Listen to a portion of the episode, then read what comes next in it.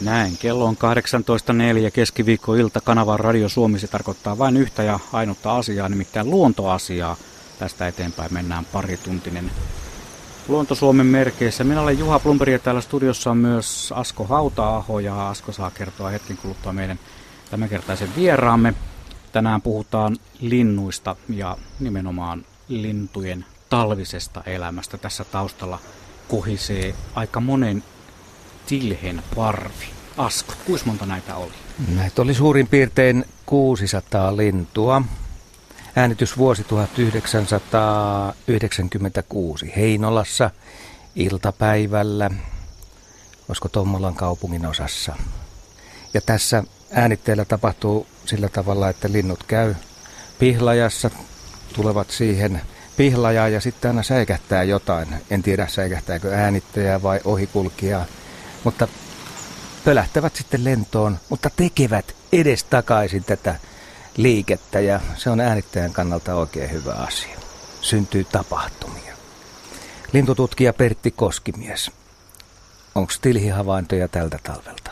Ei, ei ole vielä täältä eteläisimmästä Suomesta. Kyllä sitä on odotellut, että milloin ne tänne saapuu. Ei ole kerenneet.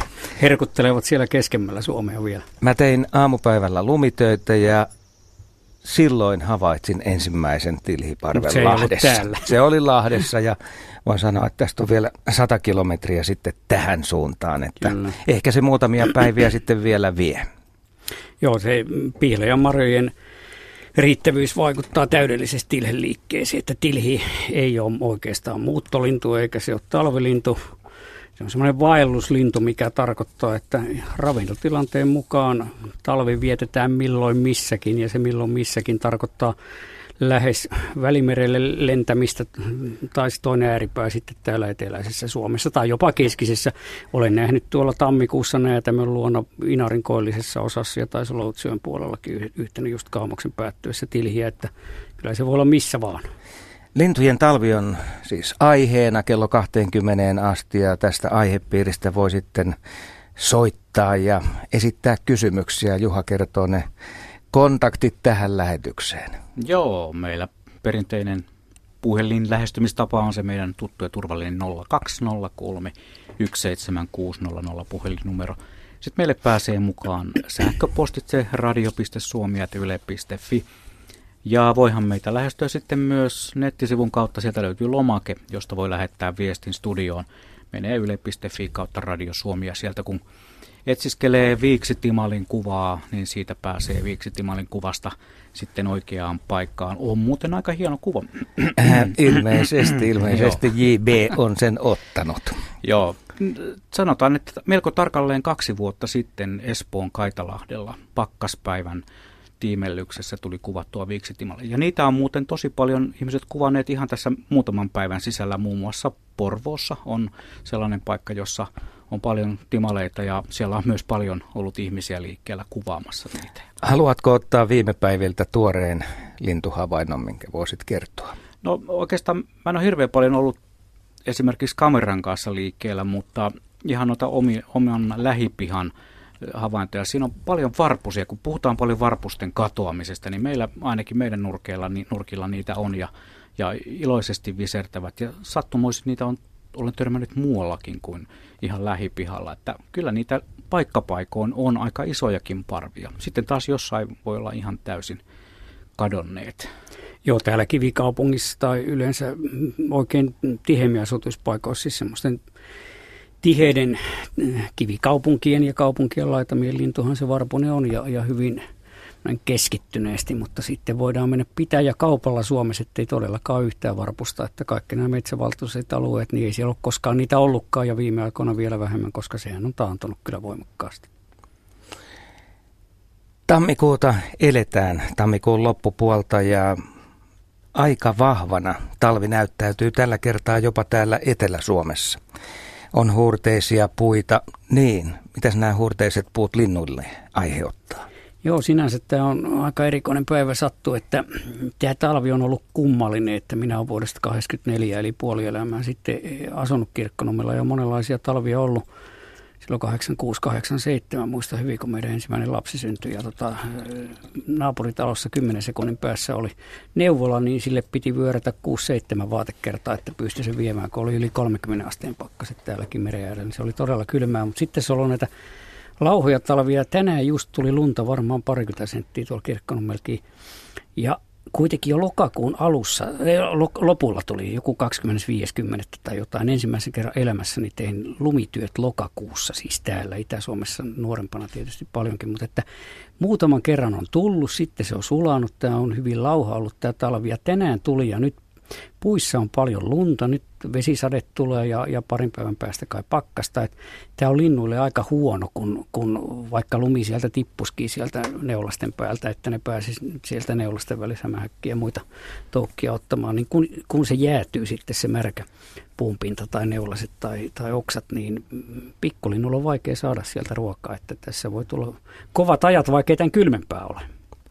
Siis silloin, kun ihmisen silmissä kaikki näyttää hienolta, niin linnuille se on kauhistus. Kyllä, se näin, katsottiin vuodenvaihteessa joulun jälkeen näitä uutiskuvia tuolta Kainuusta ja samahan on Pohjois-Karjalassa, tuolla on Ilomatsissa ja siitä pohjoiseen yli 80 senttiä ollut lunta ja muuta. Ja mehän katsotaan, että upea maisema, sehän on täydellinen kuoleman maisema, siellä on kuoleman hiljasta kaikki hippiäiset, puukiipiät, tiaiset, niin eihän ne pääse ruokaan käsiksi. Se lunta on liian paksulti siellä oksien päällä ja neulasten päällä ja muuten, niin se on vähän tämmöinen kaksipiippunen juttu, että se mikä on meistä hieno luontokuva tai tykkykuusia luontokuvaajat kuvailee paljon tuolla Kainuun vaaroilla, niin siellähän kuolema siellä juhli. Näin on, ei mene aina asiat ihan samalla tavalla meidän ihmisten visuaalisen silmän ja luonnon visuaalisen silmän kanssa yhteen. Mutta me otamme ensimmäisen soittajan mukaan lähetykseen. Hän on Virpi Maarit. Terve. No terve, terve.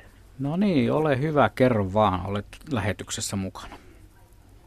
Se on minusta aika hauskaa, että tuossa niin, mä oon nyt kymmenisen vuotta asunut tässä Paimiossa. Mä oon itse tuolta Mikkelin läheltä kotoisin. Mm-hmm. Niin en ole koskaan aikaisemmin nähnyt järripeippoa. Niin nyt se on pönöttänyt tässä Paimiossa meidän pihalla niin viimeiset kaksi viikkoa. Tämä on semmoinen tämän talven eh, selkeä ilmiö, tämä järripeippojen ja, ja tavallistenkin peippojen tänne jääminen. Sanottakoon semmoisille, jotka eivät mm, asiasta tiedä, niin kyseessä ei ole järvipeippo, niin kuin monesti lehtiin painetaan, vaan kahdella R-kirjaimella. Järripeippo, entinen nimi härkäpeippo, siis tämmöinen peipon no niin, pohjoinen sisarlaji, jota Keski-Suomessa ja Pohjois-Karjalassa, Kainuussa ja sitten Lapissa pesi niitä yleisimpiä lintuja tai runsaslukuisimpiakin siellä, niin niitä on nyt jäänyt kymmenin tuhansin varmaankin, kun nyt joitakin tuhansia varmaan tavallisenakin talvena on. On. Ja kyllä tämmöisiä ilmiöitä on ollut ennenkin. 50-luvun alussa oli semmoisia talvia, jolloin näitä, näitä kummallisiakin lintuja jäi, jotka nyt pääsääntöisesti muuttaa tuonne Keski-Eurooppaan tai Etelä-Eurooppaan. Tämä nyt ehkä vaikutti aika paljon, kun oli ne kurjat säät maanviljelijöille ja, ja viljaa jäi paljon korjaamatta siemeniä, niin nämä, näitä sitten on jäänyt tänne syömään. Mistä ne on tullut, onko ne Suomen Lapista vai tuleeko ne koillisesta niin kuin iso osa meidän, meidän läpikulkevista linnuista, niin sitä ei oikein tiedetä. Ja, ja täällä järripeipolki on semmoista taipumusta, että vaikka se nyt muuttolinnuksi voidaan aivan hyvin luokitella, niin niitä jää, jää vaihtelevia määriä olosuhteiden mukaan vähän tänne Suomeen. Joo, ja pakko oli tosiaan ottaa lintukirja, kun minä katsoin, että mikä tuo on tuo kirjava, kirjava lintu sitten, kun se tuohon ilmestyi, mutta että silloin justiinsa sen tunnistaa siitä, kun sillä on se valkoinen viivo siinä selässä. Niin Joo. Ja oranssi, oranssi kaunis rinta. Ja nyt tal- talvella, talvella se ei ole vielä niin koreen näköinen, varsinkin se koiras kuin kesällä, kun kesällä sille sitten sulkasatojen jälkeen niin tulee tämmöinen täysin musta pää. Nyt se on semmoinen harmahtava, missä on sitten täplikkyyttä tai pilkkuja, niin, mutta se oranssiväri siinä rintapuolessakin säilyy. Joo, kymmenisen vuotta tässä nyt on sitten niin tätä enemmän tarkkailu, niin sen on huomannut, että meiltä on hävinnyt varpuset, mutta pikkuvarpusia on tullut. Tämä on semmoinen koko valtakunnan ilmiö, tämä varpusasia, sitähän ihmiset aina kysyy, että mihin ne on hävinnyt. Ja viimeksi eilen kävin tuolla Laajasalon kirjastossa vähän puhumassa linnuista tässä Itä-Helsingissä, niin Siellä yksi ihminen kysyi ihan fiksun kysymyksen, että millä, miksi se pikkuvarpunen on syrjäyttänyt sen varpusen. No, vastasi hänelle niin kuin kerron nytkin, että tämä on sama asia kuin, että heinäkuussa tilastoimme, että jäätelön syönti kasvaa hurjasti ja sitten hukkumiskuolematkin kasvaa ja ei, ei, ei siinä käy niin, että ihmiset syö jäätelöä ja sitten päättää hukkua tai päinvastoin, vaan kaksi asiaa on tapahtunut yhtä aikaa ja varpune alkoi taantua jo 70-luvulla, jolloin tämä pikkuvarpune oli vasta tuolla itärajalla, että Sitähän pesi tuolla Parikkalasta Tohmajärvelle siinä rajan pinnassa 100-200 paria 70-luvun alussa. Muistan, se oli valtava ihme minullekin siellä kotikonnuilla. Ja se on nopeimmin runsastunut laji, että se ei ole millään tavalla varpusta syrjäyttänyt, ne ei pahemmin kilpaile. Varpunen on täällä kivikaupungissa ja tiheästi asutuilla paikoilla ja pikkuvarpunen enemmän kaupungin laitamilla ja maaseudullakin, että pikkuvarpusen vanha nimihän on Metsävarpunen vanhemmissa kirjoissa ja se pärjäilee tuolla niin pellon reunoissa ja peltometsiköissäkin. Ja se on nyt, sitä on vähän vaikea sanoa, mutta pikkuvarpusesta me tiedetään aika paljon Euroopan laajuisestikin, että sillä on tämmöisiä vuosikymmenten välein tämmöisiä runsastumisaaltoja ja sitten taantumisia. Ja oikeastaan se laji on pesinyt koko Euroopassa. Suomesta se puuttui. Se oli tavallaan tässä Pohjanlahden ja, ja Suomenlahden välissä. Se ei kovin paljon lentele isojen vesien yli. Ja sitten vaan tuolta idästä Karjalan suunnasta, niin se 70-luvun alussa rupesi tänne runsastumaan. Ja, ja talvien lauhtuminen on yksi tekijä varmaankin, ja tämä, tämä talviruokinta, joka on hurjasti runsastunut, yleistynyt Suomessa, niin ihmiset on tavallaan auttanut tätä pikkuvarpusta. Pöntöt, yksi merkittävä tekijä on, että se pesi mielellään sähköpylväiden näissä äh, kannatinorsissa, tämmöisissä metallisissa 10 senttiä halkasijalta. 50 metrin välein on turvallisia pesäpaikkoja, mihin ei mene närhi eikä varpushaukka eikä, eikä näätä, niin sieltä kolme poikuetta parhaimmat parit, niin joka vuosi lykkää 18 poikasta, niin sillä on hurja lisääntymiskapasiteetti myös. Mutta se ei tosiaan ajanut varpusta pois. Varpunen on taantunut taas suureksi osaksi sen takia, että karjatilat on hävinnyt ihan muutamaan prosenttiin siitä, mitä niitä oli vielä 70-luvulla, ja, ja ei ole navettuja eikä muita. Varpusen hakea ruokaa ja samoin kaupungit on aivan liian siistejä ja uudet rakennukset, siellä ei ole koloja eikä, eikä puuttuvia kattotiiliä, minkä alle Varpunen tekisi pesän, että tämä meidän liika siisti kaupunkikuva ja, ja maa, maatalouden murros, niin se on hävittänyt. Me tiedämme Varpusesta Euroopan laajuisesti, että poikasia on vähemmän kuin ennen ja ne on paljon laihempia ja huonokuntoisempia kuin lähtee, eli ni, niistä iso osa pesästä lähön jälkeen vielä kuolee varmaan, että Varpunen kärsii nälästä. Kiitoksia puhelimitse pelinavauksesta Virpi Maarit ja mukavia jatkohavaintoja. Kun tuossa pikkuvarpusen pöntöt tuli mainittua, niin Asko, sinulla on hyvää omakohtaista kokemusta eh, pikkuvarpusen pöntön asettamisesta. Kyllä, Kerro. kyllä. Tässä ei ole kuin eh, parisen vuotta aikaa, kun ensimmäistä kertaa tein pikkuvarpuselle pöntön. Ja se johtui siitä, että pikkuvarpusia oli siinä lähettyvillä ihan mukavasti ja – Mä sitten siinä aurinkoisena aamupäivänä, taisi olla lauantai, kun sitten tein tätä pönttöä ja huomasin, että nyt yksi pikkuvarpunen siinä katselee, että mitä tässä oikein tapahtuu. Ja valmistelin rauhassa pöntön loppuun asti ja hain tikapuut ja talon seinustalle laitoin sen pöntön ja ei mennyt kuin alle minuutti. Niin tämä samanen varpunen meni tarkastaa tätä pönttöä. Eli se oli seurannut että tässäkö tämä nyt sitten tapahtuu, että mm. hän saa uuden kodin, uuden karhean kodin. Ja niin se vaan varasi sen pöntön ja sitten oli pakko tehdä kaksi lisää vielä siihen seinälle. Laitoitko tämmöisen vaakapöntön? Niin laitoin, vaakapöntön laitoin ja se sitä kiinnosti suunnattomasti. Mullahan on pystypönttöjä ollut puussa, näitä perinteisiä malleja, mutta – ei ne ole hirveän kiinnostuneita Joo. niistä ollut. Kyllä se, silloin, jos se tämmöisiä vaakapönttöjä on, niin muistan itse aikanaan kymmenen vuotta tutkin ja värirengastin semmoista populaatiota tuolla äh, monta kymmentä paria silloin, kun ne alkoi siellä Lappeella, Lappeenrannassa, Lauritsalassa runsastua 70-luvulla, niin eh, ne pesi tavallisissakin tiaspöntöissä, siis 32 miljoonaa se lentoreikä, mutta sitten tuolla Kangasalla Pertti Rassi oli tutkinut öö, ympäristöministeriön virkamies, niin oli tutkinut varpusta ikänsä kotitilallaan ja hän sitten neuvoi tuolla rengastajakokouksessa, että ikään kuin tiaispönttö vaakatasoin. Niin, ja tämähän johtuu siitä, että varpuset on kutojien sukulaisia, siis niitä, mitkä Afrikassa pesi siellä ja tämmöisiä pyöreitä pallomaisia pesiä tekevät. Semmoinen se siellä pöntöskin on ja se mielellään haluaa, että se kulkureikka on sinne sivusta ja tämmöiseen vaakapönttöön se saa sen hyvin tehtyä. No minä laitoin siihen sitten siellä Lauritsa laski niitä pönttöjä ja kotini lähettyville ja naapurin yli 80-vuotias pappa sitten se luuli, että ne on jotenkin retkahtanut ja ovat tippumassa ja hän sitten hengenvaarallisesti siellä omilla tikkaillaan kiipeili niitä oikomassa, kunnes sain selitettyä, että, että tarkoituksella näin päin. Ja ne kyllä mielistyi niihin ja, ja siinä oikeastaan ainoa iksi, että kun me sanotaan, että jos ei ole mistään pikkupojista tai muusta ilkivallasta, niin pöntöhän voi panna matalalle metrin puolentoista, niin pikkuvarponen on, se on varovainen lintu, niin se kannattaa panna kolme neljään metriä. Et jos pannaan liian alas, niin se ei tule.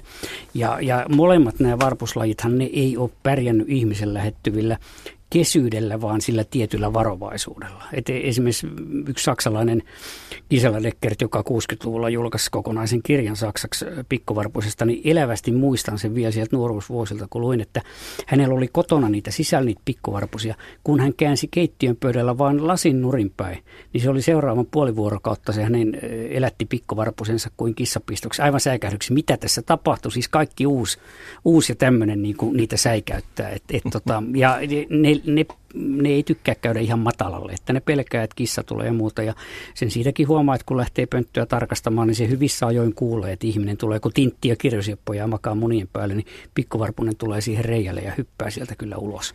Mistä se johtuu, että nyt talvella pikkuvarpunenkin on aika lähellä siinä omaa pönttöänsä? Haluatko se pitää koko ajan varattuna hyvän pesintäpaikan? Nimenomaan, että ainahan luonnossa on siis hyvistä pesäpaikoista ja ennen kaikkea koloista on pulaa ja ne pariskunnat vahtii niitä vuoden ympäri ja nämä parithan pysyy yhdessä varpusella ja pikkuvarpusella yhdessä koko vuoden ja, ja naapuri varastaa sen paikan, jos ei sitä vahdi. Ja tänään huomaa, kun nyt tulee helmikuu tässä ja aurinko paistaa, niin varpusen silputushan on hurjaa sitten tuolla kaupungissakin, kun ne on siellä katoilla räystään alla on niiden kolot tai kattotiilialla tai muuta. Sanottakaa no. nyt, että tämä pikkuvarpunen ihmistä ei ehkä kaikki tiedä, että sehän ero varpusesta, kun varpusella on, on naaraalla ihan, sehän on semmoinen tasaruske ja koiraalla on harmaa päälaki, mutta täällä pikkuvarpusella on semmoinen suklaaruskea päälaki ja valkoinen poski ja pilkka siinä poskessa musta, musta täplä. Että se ei ole, jos ne ihan vierekkäin on potretissa siinä seisovat asennossa, niin huomaa, että se nyt on sentin ehkä lyhyempi, mutta että se nimi on vähän harhaanjohtava ja se nyt juuri sen pienempi ole kuin varpunen. No äskeisessä puhelussa tuli tämä toinen eh, merkkilaji tälle talvelle, eli järripeippo. Niitä on ollut tavattomasti. Otetaan tämä järripeippo ja sitten puhelun jälkeen otetaan se toinen, eli urpiainen. Eli näitä on siis erittäin monella ruokintapaikalla ja moni on saattanut ihmetellä, että mikä, mi, kumma tässä nyt on kyseessä. Ja siis joka talvihan lintumaailmassa, meillä on tämä perusporukka tietenkin ja, ja linnuthan on talvella hyvin keskittyneesti asutuilla seuduilla. Täällä on eniten ruokaa, että siellä metsässä on ne, ne meidän alkuperäiset siipiasukkaat, jos voisi näin sanoa, tikat ja pöllöt ja, ja kanalinnut, korppi siellä on ja kotka ja tämmöisiä, mutta aika vähän lintuja. Ja, ja täällä sitten täällä asutuksen lähettyvillä niin me nähdään näitä talvesta toiseen vaihtelevia ilmiöitä, että tavallisten tiaisten punatolkkojen keltasirkkojen lisäksi sitten tulee aina tämmöisiä. Ne riippuu aika paljon siitä, että, että minkälainen on pesimä, pesinät on onnistunut, onko mitä lajia tullut kuinka paljon viime kesänä ja, ja sitten toisaalta, että mit, mitkä on ne ruokatilanteet ja säätila ratkaisee ihan, ihan mahdottomasti. Ja jos talvi tulee niin hyvin äkkiä, niin aika iso osa semmoisistakin linnuista, jotka niin lähtis oikeasti muutolle tuossa loppuvaiheessa syksyn, lokakuun lopulla, marraskuuta, niin ehkä onkin lumi estää, ettei ne saakkaan tarpeeksi ruokaa sitä rasvaa kerättyä ja sitten ei jaksakaan lentää ja silloin jäävät tänne vähän kuin kituuttamaankin, mutta selviävät hengissä varsinkin, kun ihminen antaa ruokaa. 0203 17600 numerot on valinnut myös Jarmo Lahdesta. Terve Jarmo. Terve, terve. Joo, ole hyvä. Joo, mulla olisi tämmöinen kysymys, että tässä meidän taloyhtiön pihalla on valtavia pihlajia, tuommoisia 40 vuotta vanhoja pihlajia, ja niissä on aina valtavasti marjoja. Mutta sitten heti kun alkaa punertaa, sanotaan syyskuussa, tulee valtavat räksäparvet, ne syö ne kaikki siinä parin kolmen viikon sisällä. Mutta sitten täällä alueella on valtavasti marja-aronia pensaita, missä on aivan valtavasti marjoja aina. Mutta siellä ei koskaan näy yhtään ainutta räkättirastasta, ainoastaan yksittäisiä mustarastaita. Näin, ja talvella pomppii siellä ja syö. Että mä ihmettelen, että minkä takia ne mustamarja-aronia marjat ei räkättirastalle kelpaa lainkaan. Että mikä, mikä tässä on niin kuin ideana, että onko se liian isoja ne marjat niille, kun nehän nielasee kokonaisena ne pihlajan marjat. Et sitä on ihmetellyt, että mille, mitään muita lintuja niissä mustamarja, aronia ja pensaisen en ole nähnyt kuin noita mustarastaita. Ei ne varmasti liian isoja ole räkättiä. Mustarasta on, voi sanoa täsmälleen samankokoiset linnut ja varmaan se kitakin sama luokka. Onko ne pensaat esimerkiksi aivan talon seinän vieressä tai muuten sillä tavalla hyvin lähellä. Nimittäin semmoinen ero näillä lajeilla kyllä on, että kun mustarasta on paljon kesympi ja, ja yksinkin useasti kulkee, niin se paljon rohkeammin uskaltaa tulla aivan vaikka oven viereen tai, tai aivan pihalle, vaikka ihminenkin siinä liikkuisi, kun räkätit on sitten aina parvissa ja siellä parvessa on aina joku a- arempi. Ja aivan kuten tässä Askon näissä tilhissä, niin nehän sen takia lennähtelee ne tilhiparvet. Riit, kuudesta sadasta riittää, kun se yksi säikähtää jotain, näki se oikeasti vaarallista tai ei, mutta kun se tempautuu, niin kaikki muutkin lähtee. Ja Räkätti on, on sen, se on lähes aina parvessa toisin kuin mustarastas, kyllä, niin, niin kyllä, se, ei, kyllä. se ei uskalla tulla ehkä. Joo, kyllä ne pitäisi maistua. En usko, että niiden no, lähisukulaisten makuaistissa on mitään semmoista eroa. Mutta ne aronia pensaat, että täällä on, täällä on tällä omakoti, iso omakotialue, rivitaloalue, niin niitä on joka puolella ja ne on hyvinkin silleen rauheissa paikoissa ne pensaat. Okei, okay, joo. Niin kuin mitenkään häirityspaikoissa eikä kovan liikenteenä vieressä ja näin poispäin, että sitä mä ihmettelen tosiaan, että niin, mutta musta rastaat sitten sit vaan niin näkyy ja niistä jää varmaan 9 prosenttia syömättäkin, että niitä mustarastaita on niin vähän. Joo, suhteessa räksi joo, ja se on varsinkin tämmöisenä vuonna tietenkin, niin kuin nyt oli aivan valtavasti niitä pihlejämarjoja ilmeisesti koko Suomesta, ainakin itse olen nähnyt, Keski-Suomessa ja Etelä-Suomessa oli, niin niitähän on, voi melkein sanoa, enemmän kuin mitä ne rastaatkaan pystyy syömään, että, että siinä joo. käy just niin kuin te kerroitte, niin kyllä näin, että missä on oikein tosi paljon, niin, niin ne lintuparvien, räksäparvien silmät hän ottaa tietenkin ne, että itse on seurannut ihan samaa sama omilla kotinurkilla, mutta niitä jää sitten tuonne syrjempään ja yksinäisiä pihlajia on sitten metsät täynnä, jossa näyttää marjoja paljon pitemmälle ja siellä sitten saattaa talvellakin vielä olla räkättiparvi tai mustarastaita.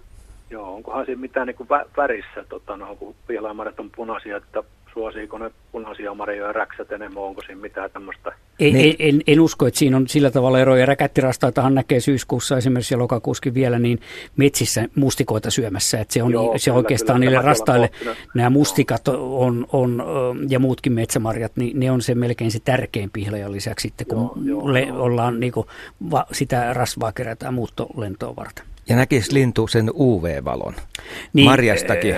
Kaik, kaikki lajit ei, ei, ei välttämättä näe, siis kaikilla lintulajeilla ei ole tätä UV-näköä, vaikka osalla on, että rastaista nyt en osaa sanoa, mutta tota, eh, en oikeastaan usko, että siinä ainakaan marjassa tai itse, marjan värissä tai koossa tai muussa olisi sitä No mustikka on kyllä siihen. aika kummallisen värinen. Joo, UV Kun sitä pyörittelee, kyllä. pyörittelee niin siinä Joo. voisi olla. Joo.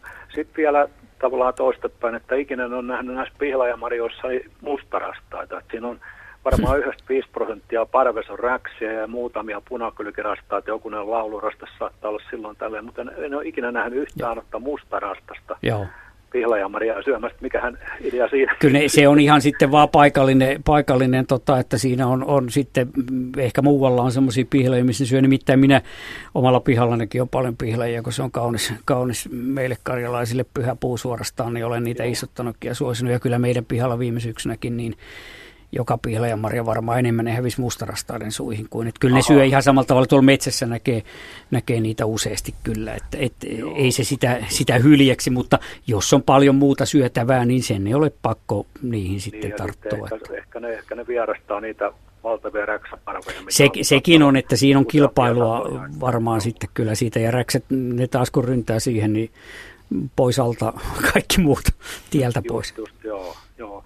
Ja sitten tuosta, kun oli Tilhestä puhuitte, niin, niin kuin Lahdessakin, niin mä en oikeastaan moneen sanotaan, että kymmenen vuotta ainakin näissä pihlajamarjoissa, niin ennen niitä jäi äksiltä ja silloin tuli aina tilhiä talvella, mutta nykyään ne puhdistaa nämä niin tarkkaa kaikki valtavat pihlajat marjoista, että tilhille ei jää mitään, että Joo. saattaa olla talvella, keskitalvella tässä niin joku muutama tilhi käytös kattomassa, mutta katsomassa tyhjää pöytää, että taas jäätiin toiseksi. Joo, että onko ne, minusta ne räksät on niin lisääntynyt, sanotaan 10-15 vuoden aikana minun havaintoon mukaan aivan valtavasti. Kyllä se kokonaiskantakin on, on runsastumaan päin, että sillä on hyvät olosuhteet, eipä sillä räkättirastaali ole niin paljon, se on semmoinen tehokas lisääntyjä ja monipuolinen syöjä kuitenkin, niin tämä, tämä suomalainen maisema on sille varsin hyvä. Ja sehän on myös erämaalintu, että se on aika jännä, että tuolla ihan Lapissakin, niin niin, niin kauan se ei pysty kävelemään tunturierämaassakin siellä laaksossa, etteikö sieltä tule räkättirastas vastaan. Just, just, joo, joo, näistä joo, että tämä Maria Aronia on aina juttu aina mua, tuota, on ihmetyttä, mutta siinä ei ole mitään kummallista. Ei pitäisi minun tietojen mukaan ainakaan Joo, olla. Eli, eli, eli Sattumaa. Mario, Mario Räksän mielestä ne on liian isoja eikä liian pahan maku. Ei, en, minun on vaikea uskoa, että läheisillä rastaslajeilla olisi taas makuaistis joku ero, että, tai että ne on soppinut. Että, ja tämä Maria Aronia, nyt kun tämä on tämmöinen uusi, niin tietenkin onhan tämmöisiä asioita, että eihän niitä ole räkättirastaan evoluutiossa tai mustarastaankaan evoluutiossa. No se on eteläisempi laji ja kuinka kauan en tiedä, miten Euroopassa on näitä Joo. aronioita sitten ollut, että onko tottunut paremmin, mutta tota, en, en keksi selitystä muuta kuin, että ihmeellinen sattuma, että ei sitten joo, ole tullut. Kyllä, kyllä, joo. No se tota, no, on vaan sitten ilmeisesti sattuma. Mihin nämä mustarastaat, muuten nyt kun tässä on tullut enemmän Lahdessakin lunta ja pakkasta, niin minusta niitä on hävinnyt, niin kuin sanotaan, että niitä on kymmenesosa mitä kuukausi sitten. Että ne menee ilmeisesti vaan Etelä-Suomeen tästä. Ja... No oikeastaan tähän aikaan vuodesta ne ei kyllä enää muuta. Että se, kyllä se muutto pitkälle jatkuu tuonne marraskuulle ja näin, mutta meiltähän sehän on pi, huikein pieni vähemmistö, mikä jää. Tuolla metsässä nyt ei käytännössä lumien aikaa ole yhtään mustarastasta, mutta sehän talvehti joulun seutua myöten, että koko Etelä- ja Keski-Suomessa ihmisten pihoilla. Ja se, siinä on sitten tämmöinen, kun tulee lunta, ne on koko alkutalven kiertäneet varmaan teidänkin asuinalueella katsonut, missä on ruokapaikkoja, missä on näitä marjapensaita ja marjoja vielä. Linnut on hyvin tietoisia tästä, kaikki talvilinnut oikeastaan. Tiaisia myöten niin ne kiertää lähiseutua, ei ne yhden ruokapaikan varassa, niin voi olla näin, että kun tulee sopiva, sopivat lumiolot tai, tai muuten, niin ne lähtee jonnekin muualle kiertää muita ruokapaikkoja, mutta siis ihan siinä lähiseudulla ne pyörii. Ja nyt kun tämä on tämmöistä edestakasta vetkaamista, tämä ainakin tämä etelärannikon talvi, niin sen huomaa, että kun lumet sulaa ja tulee plusasteita, niin minunkin pihalla, jossa nyt semmoinen 15-20 mustarastasta nyt tämmöisenä päivänä, lumipäivänä on, niin ne häviää ihan siihen lähimetsiin. Siellä on metsissä on paljon lammikoita, vielä kun ne oli tuossa joulun jälkeen sulana, niin ne mustarastat oli kaikki siellä metsässä. Ei ne tullut pihalle syömään, vaikka ruokaa on yltäkylläisesti ensimmäiset lumisateet, kun tulee ja jäätyy ne lammikot, mistä ne poimii eläinravintoa vielä niin tota, tai merästä maasta, niin kyllä sitten kelpaa jyvät ja, ja muut. Että, ja siinä mitä tihemmällä alueella asutte, niin sen enemmän siellä on ruokintoja kuitenkin ja nämä, nämä rastaatkin kiertää, niin kuin tiaisetkin, niin kilometrien matkoja kuitenkin, että siellä voi naapurikaupungin osassa olla joku hyvä paikka niille ja miksi ne kiertää ja, ja ja, ja tota, minkälaiset, mikä sen aina saa, saa niin kuin aikaiseksi, niin sitä on aika vaikea sanoa, mutta jossain pihalle voi siellä käväsee varpuspöllö tai varpushaukka, niin se on yksi merkittävä tekijä, että kun se haukka tai pöllö käy siinä jonkun kertaa, niin ei se olisi itsekään kiva syödä, kun olisi koko ajan kuoleman vaarassa tuolla jossain, että saisit vahti, että lähteekö tässä nyt henki, kun käyn tähän pöydän ääreen, niin sen on itsekin huomannut, että tehokkaasti karkottaa kyllä linnut, ja ihminen ei välttämättä näe, että siinä on joku peto käynyt, varsinkin jos on päivät on töissä ja muuten, niin siellä tapahtuu mitä vaan, tai kissa kyttää aikansa siellä, niin linnut vierastaa sitä paikkaa. Ne saattaa tulla jonkun viikon päästä kuluttua katsoa, että onko, onko täällä vielä vaaraa vai ei. Ja näin, että se on tämmöistä liikehtimistä kyllä kaiken talveen. Kiitoksia Jarmo tästä soitosta. Paljon aiheutti kommentointia ja rönsyttiin aika lahjakkaasti, mutta palataan kuitenkin tuohon mustarastaaseen. Nimittäin Marko kysyi, että mitähän nuo mustarastaat täällä syö lintulaudan alla nyt kun on lunta. Olen tarjollut kauraa ja auringonkukkaa, mutta kumpaa se noista syö tai mitä muuta kannattaisi tarjolla? Näin kysyy Marko. Se syö kumpaakin ja olen huomannut omalla pihalla, että mustarastassa ei se nyt ole ihan yksi totinen lintu. Se on itse asiassa aika viksu, että kun minullakin on tämmöisissä metalli, telineissä, mitä nyt on aikanaan ostettu jonnekin talipalloja, mihin nämä talipallotelineen, niitä nyt myydään, semmoisia pyöreitä metalliverkosta tavallaan tehtyjä, niin laitan niihin, sopii just tämmöinen kilon talitanko nimellä, kun se kauppanimi on, mutta tämmöisiä talimakkaroista tai rasvamakkaroista puhutaan, niin ne on viime vuosina oppineet laskeutumaan niiden päälle, hakkaamaan niitä tämmöisellä äh,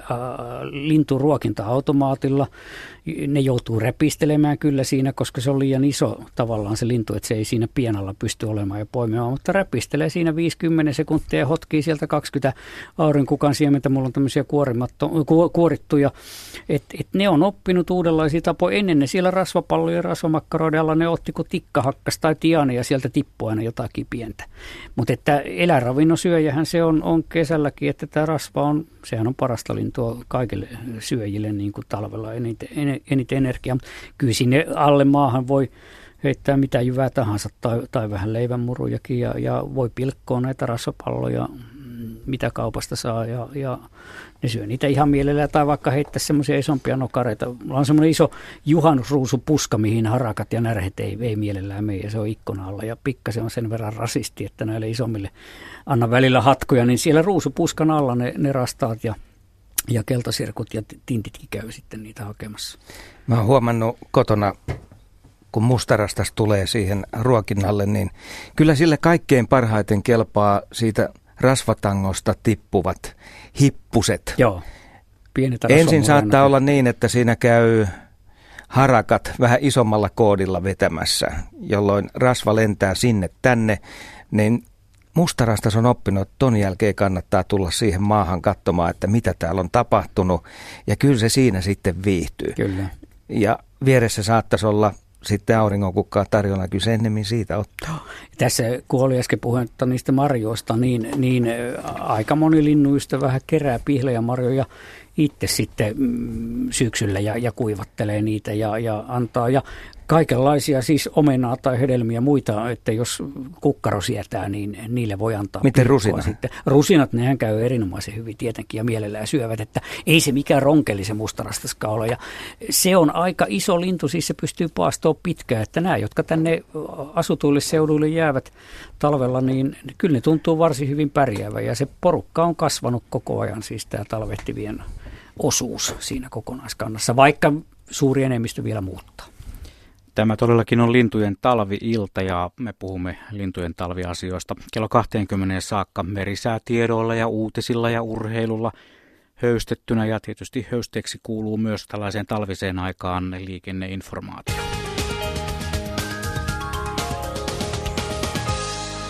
Tie 45 Tuusulan väylä Vantaalla ilmakehän liittymän kohdalla on tapahtunut liikenneonnettomuus. Tämä on ensitiedote liikenneonnettomuudesta, siis tielle 45 Tuusulan väylälle Vantaalle. Ilmakehän liittymän kohdalla on onnettomuus. Ja kerrotaanpa, että tuolla Laukaalla tiellä 4 Vehni- ja Alapohjan välisellä tieosuudella tilanne on nyt ohi.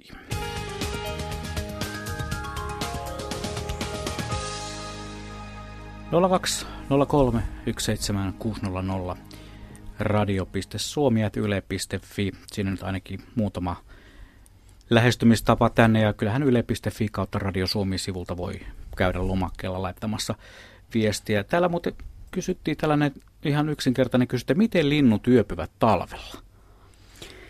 Mahdollisimman suojasessa, siis tuulelta suojasessa, pedoilta suojasessa, lämpimässä paikassa. Et kyllä suuri enemmistö varmaankin niin on ihan tuolla tiheissä puissa, havupuissa, tiheissä pensaissa, niin kuin nykyisin on pihoillakin kaikenlaisia tämmöisiä havu, havupuita tai pensaita, niin ne on hyvin suosittuja, mutta rakennusten koloihin, tiaiset ja, ja ylipäänsä kolo, koloissa pesivätkin linnut, niin ne myös yöpyy koloissa, linnun pöntöt – ne on, ne on talvella yhtä tärkeitä, ehkä vielä tärkeämpiä kuin kesällä, että niissä yövytään. Ja, ja aika iso osa linnuista yöpyy lumessa, koska siellä lumen allahan nyt on lämmintä. Että tunnetunnot on tietysti nämä kanalinnut, puhutaan kiepistä, lintu kun on siellä kanalintu 30 senttiä lumen alla, niin vaikka olisi 30 astetta pakkasta, niin siellä lähellä maarajaa on sitten nollassa ja se säästää valtavasti energiaa olemalla siellä, mutta et pikkulinnuistakin niin tiedetään, urpiainen voi, voi kaivautua lumeen, pulmonen, keltasirkuiston havaintoja, nämä pohjoiset tiaiset, hömötiaiset ja, ja lapintiaiset, ne ei itse välttämättä kaiva mitään koloa, mutta ne on tämmöisissä, mm, niin kuin voi johonkin törmiin syntyä tai rantaan tai johonkin tämmöisiä lumionkaloita, niin ne menee sinne ja siellä Ka- on sitten lämmintä. Niin, kanalinnuthan lentää siihen ne lentää, ne, ne hyppää oksalta tai ne saattaa sitten kävellä lumella ja kaivaa siinä myös, että pehmeitä lunta tietysti tarvitaan, että tässä on taas tämä tämä heilahtelevat lämpötilat, että jos sataa vettä ja, ja tota, e, tuleekin sitten kova pakkane vaikka yöllä, että se kirkastuu, niin, niin silloin on vaikeuksia. Jopa tämmöisiä havaintoja on kirjallisuudessa isoista teeriparvista, jotka on jääneet vangeiksi sinne. Siis on menty pehmeän lumen aikaa ja on tullut kauhean iltayöstä kauhean vesisade ja sen jälkeen paukku pakkanen. Siinä on semmoinen jääkuori, että se lintu ei tulekaan sieltä enää ulos. Et, Pää aina, näkyy korkeintaan. Koko, tai jos se pään saa, niin varmaan se sieltä sitten pystyisi vapaaksi tulemaan, mutta että ei saa edes päätä läpi. Että tota, ja, ja tämä ilmaston ilmastokaos, mitä tässä nyt jo eletään, niin, niin, niin tota, tämmöiset ilmiöt saattaa yleistyä, että ei hyvältä näytä.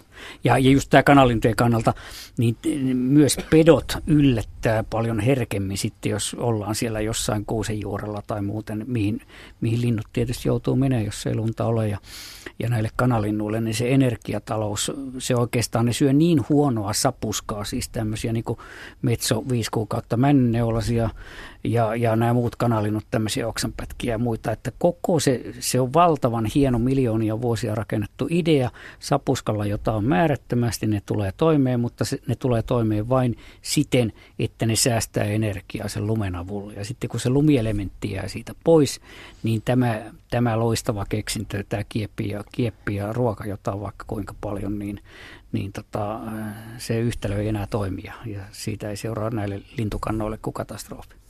Joku aika sitten vielä, kun asuin sellaisessa paikassa, että piti autoa säilyttää ulkona, niin kuin autossa lohkolämmitin talvella päällä aina sillä vähän ennen kuin töihin lähtee joskus aamulla kolmen aikaa. Hyppäsi siihen kiesiin, otti piuhun irti, niin sieltähän aina tuli varpusperhe sitten auton alta, jossain renkaan päällä tai missä moottoritilassa. joo, lämmitit sitten, heidänkin. joo, mutta he joutuivat tässä kohtaa sitten luopumaan tästä lämmitetystä talviasunnostaan. Siirtyivät sitten naapuriauton alle. Joutuvat aamulöysiä tekemään niin kuin sinäkin. Niin. Käyhän se välillä sillä tavalla, että tulee kierrokselta illalla ja ajaa auton, niin sehän on lämmin monta Joo, tuntia, nimenomaan. se moottoritila. Plus sitten tämä, että aamun lämmitetään ja siitä syntyy sitten sellainen hyvä lähtö päivälle. Lin, lin, linnut on, on ovelia löytämään kyllä tämmöisiä. Aivan samoin kun näkee tuolla parkkipaikoilla kaupungissa varpusia, että kun olet ajanut hyttysaikaan, niin mm. nehän on heti ja, ja västäräkit ja tiaisetkin tulee siihen Heti tulee ruokailemaan. Keulalle hakemaan liiskaantunutta hyönteistä. Joo, ja sitten on vielä sellaisia lintuja, jotka ei pikkuautoihin vilkasekkaan, ne haluaa, että tulee rekka ja siitä otetaan isompi, sapuskat. Isompi ruokapöytä, siinä on suorastaan me, buffetti päällä. Hei, nyt meillä on yhteys Nastolan suuntaan. Meillä on Arja puhelimessa. Hei Arja. No hei, olen paikalla. Ole hyvä.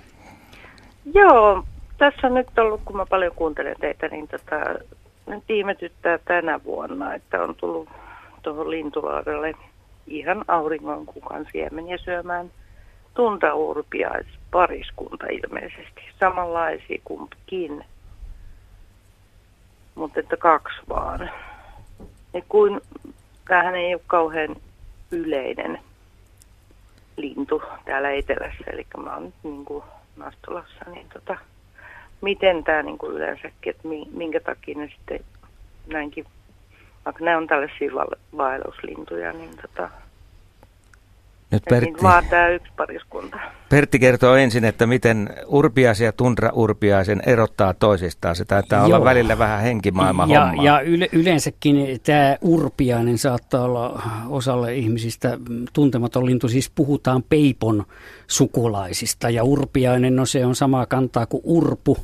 Koivun, urpu ja koivun siemeniä syövät eh, Keski- ja Pohjois-Suomessa pesi hyvin yleisenä lajina. Tämä urpiainen, se on semmoinen harmaa voittonen päässä on punasta ja koiraalla on oikein koreasti rinnassakin sitten iso alue punasta. Ja tämä tunraurpianen on sen lähilaji, joka on vaaleampi ja, ja kyljillä ei ole viiruja juuri ollenkaan, kun tämä urpiainen on sitten paljon viirusempi, mutta Tämä on semmoinen niin lähekkäinen lajipari, että osa tutkijoista on välillä sitä mieltä, että ne on saman lajin kaksi alalajia, niin kuin ihan sama asia kuin on Itämeren norppa ja Saimaan norppa. Että jos ne pantaisiin samaan altaaseen, niin ne alalajin idea on se, että ne vielä pystyy keskenään lisääntymään ja saamaan lisääntymiskykyisiä jälkeläisiä. Ja kyllä nykyisin ollaan kallistumassa tähän, että tämä tunraurpianen ja urpianen olisi ihan omia lajeja, vaikka ihan täyttä varmuutta ei nyt varmaan ole. Mutta että se on semmoinen arktisempi lintu kuin urpiainen. Et urpiainen on tosiaan Keski-Suomessa ihan havumetsien tavallistakin metsien lintu. Lapissa se on tunturikoivikoiden runsaimpia lajeja tämän aikaisemmin sanotun järripeipon ja kolmantena pajulinnon ohella. Mutta tämä tunraurpiainen on enemmän sitten siellä soiden reunojen pajukoissa ja ja lähempänä siellä tunturin lakimaitakin siellä koivikoiden yläreunoilla tällä. Ja se on aivan kuin urpiainenkin, niin se on tämmöinen vaelluslintu ja koivun siemenet on, on pääravintoa ja, ja saattaa lipissäkin käydä syömässä ja muuta. Ja rikkaruohopujot, tämmöiset hierakat, niin erityisesti ja nyt riippuen vähän, että missä, sitä, missä päin maata tai Eurooppaa niitä siemeniä oikein paljon on, niin nämä kuljeskelee nämä linnut siellä sun täällä ja pysähtyy kun on ruokaa. Ja nyt ruokaa on tänä vuonna ollut ilmeisen paljon täällä Etelä- ja Keski-Suomessa, koska, koska molempia lajeja on ollut paljon. Mutta niistä on rengaslöytöjä Kiinan ja Suomen väliltä ja Kiinan ja Tanskan väliltä. Ja, ja tota, et siis välillä täältäkin voi mennä Kiinaan ja ne pesimäalueet heilahtelee hurjasti. Turpiaisesta on Varmaan sama koskee tunraurpiasta, on paljon vähemmän tutkittu, mutta urpiaisistakin on, niiden ekologia ja elintavat on nimittäin ihan samanlaisia. Niin tota, urpiaisista on semmoisia havaintoja, että se yhtenä kesänä pesi täällä ja sitten seuraavan kerran se on jossain, seuraavana kesänä se sama rengaslintu on löydetty pesimästä jostain uralilta tai jopa sen takaa. Ja nyt jonkun pihalle tai pihapiiriin ne kymmenet tuhannet tunraurpiaiset, joita parhaimmillaan täälläkin talvella on, niin osuu tietysti. Ja nyt on osunut sitten siihen teidän nurkille, mutta että ensi talvena voi ja voi mennä seuraavat kymmenen talve, ettei tule ihan, se on ihan sattuma. Tämä, tämä on ihan selvä tunraurpiainen. Joo, niin se on niin vaalea. Se on, se on tosi vaalea ja se on just niin kuin tässä kirjassa on. Joo. Niin tota, ja sillä on niin pieni punainen pläntti vaan tuossa päälaella. Joo. Ja pieni nokka. Että on niin kuin, se on, sitä mä ihmettelenkin, että yleensä urpiaisia mä oon kyllä nähnyt, mutta tämä on Joo. kyllä Et ei, se, ei, ei, se, ei se mikään, mm, sanotaan valtava harvinainen ole, mutta ei niitä talvisissa parvissa, nyt muista ihan sitä prosenttilukua, mutta jostain aikanaan oli, oli tehty tilastoa Suomesta, niin oliko se jotain viiden prosentin luokkaa? Luokkaa urpiaisparvissa on tunraurpiaisia, ei se ainakaan isompi ollut, että tota, ne on siis ihan yhdessä saattaa kulkea, ne on niin lähekkäisiä, se on ihan sama kuin jotkut sinitintit, niin on, on samoissa sekaparvissa ja paljon kaukaisemmatkin lajit toisiinsa näiden sukulaisuussuhteilta. Ja nämä on ihan, ja urpiaisiahan on hirveän monen erinäköisiä, niitä on, on ruskeita ja harmaampia ja viirusempia, mutta tämä tunraurpiainen se niin loistaa, se on semmoinen hämmästyttävän vaalea. Hienoa. Kiitoksia Arja tästä havainnosta ja me matkaamme eteenpäin. Varmaan urpiaisista tulemme vielä puhumaan tässä lähetyksen aikana, koska niitä on tosiaan ollut liikkeellä. Itse tuossa joku pari vuotta sitten tuli kuvattua semmoinen parinkymmenen urpiaisen parvia ja niitä kyllä sitten pieteetillä käytiin läpi niitä Että kuvia. mitä siellä on. Niin, ja ei löytynyt ensimmäistäkään tunraurpiaista. Sitä oli, niitä oli ihan siis oikeat asiantuntijatkin katsomassa. Minä vaan otan kuvia, joita muut Joo. saavat sitten katsoa. Ja te, tässä hankaluutena tässä kompleksissa on se, että tosiaan se urpiainen muuntelee niin paljon. Sillä on useita alalajeja, eri, erilaisia. Ja nyt vaikka se on tämmöinen pohjoinen laji, niin Lounais-Suomessa ja saaristossa, ihan tuolla Turunmaan saaristossa pesii nykyisin. Se on semmoinen muutama vuosikymmenen ilmiö, niin niin sanottua ruskourpiaista, joka on tämmöinen länsi-eurooppalainen alalaji, ei tämä pohjois-eurooppalainen, mitä meillä yleensä on ollut. Tämä on hyvin semmoinen hankala porukka, mutta urpiaisen nyt urpiaiseksi tuntee yleensä. Nythän tiedetään, että tänä talvena on Suomessa tavattu valtavan suuria urpiaisparvia. BirdLifein mukaan Kauhajoella esimerkiksi arvioidaan, että parvessa on 18 000 Joo urpiaista. Aivan käsittämätön määrä. Se on hyvin Eikö tämä elo, poikkeus- eloisia, poikkeusvuosi? eloisia. On, mutta tämä on tälle lajille tyypillistä, että sillä on valtavat ne vaihtelut. Ne on myös pesimäaika, että tuolla tunturikoivikossa, kun joka kesä kuljen, niin toisena vuosina urpiaisia on tosi paljon. Toisena ne on jossain, onko ne siellä Uralilla sitten ne pääjoukot. Että se on tämmöinen hurjasti ailahteleva. Se vaihtaa pesimäseutuja ja siitä on sellaisia havaintoja. Olavi Hildeen kollegani aikanaan tutki paljon urpiaista Lapissa, nimenomaan Karikasniemen seudulla. Ja tota, mm, si- hänen tutkimuksesta ja muista on paljon sellaista näyttöä, että urpiainen joinakin keväänä pesi täällä Etelä-Suomessa ensimmäisen kerran ja muuttaa sitten pohjoisemmaksi ja munii siellä sitten toisen pesyään tuolla Lapissa. Ja tehokas lisääntyjä tämmöinen niin pikkolinnut kaikki, paljon poikasia ja joskus sitten pesinät onnistuu hyvin ja talvi on suotuisan. niin Sitten niitä on paljon ja että se pääjou, Pohjois-Euroopan pääjoukko jää tänne, kun ja toisena vuonna on jossain muualla. Kun muutama kuukausi menee, niin tällaista urpiaisen ääntä voi sitten kuulla ennen kuin Juu, pesintä ne, käynnistyy. Kyllä, kyllä ne par, parvet on. Ja tämä on semmoinen parvilintu pesimä aikaankin, että ei niillä mitään kunnon revireitä ole ja niiden tutkiminen on sillä tavalla hankalaa. Ne käy syömässä jossain kilometrin päässä ja naapurit vie siitä mukana, että hei lähtekää teki, lähdetään jengissä syömään. Ja se on kesät talvet tämmöistä epämääräistä vellomista ja parvessa, parvessa olemista. Yle. Radio Suomi. Pertti Koskimies, millainen päiväohjelma linnuilla talvella on? Voiko siitä tehdä tällaisen lyhyen analyysin? mahdollisimman aikaisin aamuhämärissä jo tullaan ensinnäkin ruokailemaan. Tämmöisillä ruokintapaikoilla jotain helpoiten näkee, että on varsin pimeä, kun mustarastaati tulee. Ja se harmaapäätikka. Ja harmaapäätikka, hämärän lintu, joka käy sitten, monen kähmy, joka käy vielä iltahämärissäkin. Ja, jo, ja jos on keinovaloa, ihmisellä on hyvät pihalla, hyvät pihavalot ja näin, niin aika moni lintu sieltä alkupäästä sitä päiväänsä niin kuin jatkaa, eli tulee va- valastuilla piholla jo tunti kaksi aikaisemmin, mutta se on todettu, että, että ne ei sitä niin kuin iltapäivästä lykkää sitä poislähtöä. Ja tämmöinen päivälintuhan, ei sen kannata kauhean hämärissä liikkua, koska siellä se varpuspöllö tai lehtopöllö sitten täällä asutuilla seuduilla, niin saattaakin väijyä, että hyvissä ajoin valosassa kuitenkin päivälinnun kannattaa hankkiutua sinne yöpaikallensa. Mutta mm, kyllä se kuusi tuntia siellä talvisydämenä, mikä valossa aikaa nyt eni- enimmillään on, niin kyllä se syömiseen on käytettävä, koska se 18 tuntia pitää taas sillä mm, kuuden tunnin sapuskoinnilla pysyä hengissä. Ja joku hippiäinen, joka nyt on meidän pieni, 5-6 grammaa Euroopan pieni lintu, niin kyllä se on hätää kärsimässä, että jos se ei joka minuutti monta hyönteistä hämähäkkiä tai toukkaa löyä, niin kyllä se kuolee ensi yönä nälkään. Miten Lapin kaamoksessa ruokailu tapahtuu, kun on pimeää koko ajan, silloin kun on kaamos? Niin, mutta sehän ei ole niin pimeä, niin kuin Kirkkonomen kaamos on paljon pimeämpää kuin Utsjoen kaamos, että, että siellä ne siinä kauniissa sinisessä valossa pystyvät kyllä. Ja sinnehän nyt on evoluution myötä semmoiset sopeutuneet jäämään talveksi, jo- joille se valo riittää. Kyllä monesti ihmettelen, niin kuin tunturihaukkaakin, jota tutkin, että, että kun se nyt siellä mm, pari riekkoa varmaan ta, niin kuin talviviikkona pitää saada aikaa ja se kahdeksan viikkoakin siellä nuorkamissa vaan siinä sinisessä valossa hätäisimmillään, niin kyllähän sitten melkoinen selviytyjä, mutta idea on siinä, että levätään mahdollisimman paljon. Ja just nämä äsken puhutut kanalinnut, niin ne saattaa olla siellä kiepissä siis 22-23 tuntia. Ja sitten se tunti, kun syödään ja loppuaika ollaan paikallaan ja se energiankulutus on todella vähäistä siellä lumen sisällä, niin se riittää se syöminen. Siis äkkiä ajatellen aika tylsää elämää. Elämä on tylsää, jos viisi, viik- viisi kuukauttakin niin kuin siellä, siellä vietetään lumen, lumen sisällä melkeinpä se kanalintu viettää. Joo, ei kannata omaa elämää pitää tylsänä, jos jotkut elää tolla tavalla. Hei, Porista Pirjo kyselee, onko tavallista nähdä puukiipiä talvipakkasella kerrostalon pihassa Pohjois-Porissa Kokemäenjoen rannalla? Lähelle päästi ja vaahterarunkoa kiipesi ylös ja alas.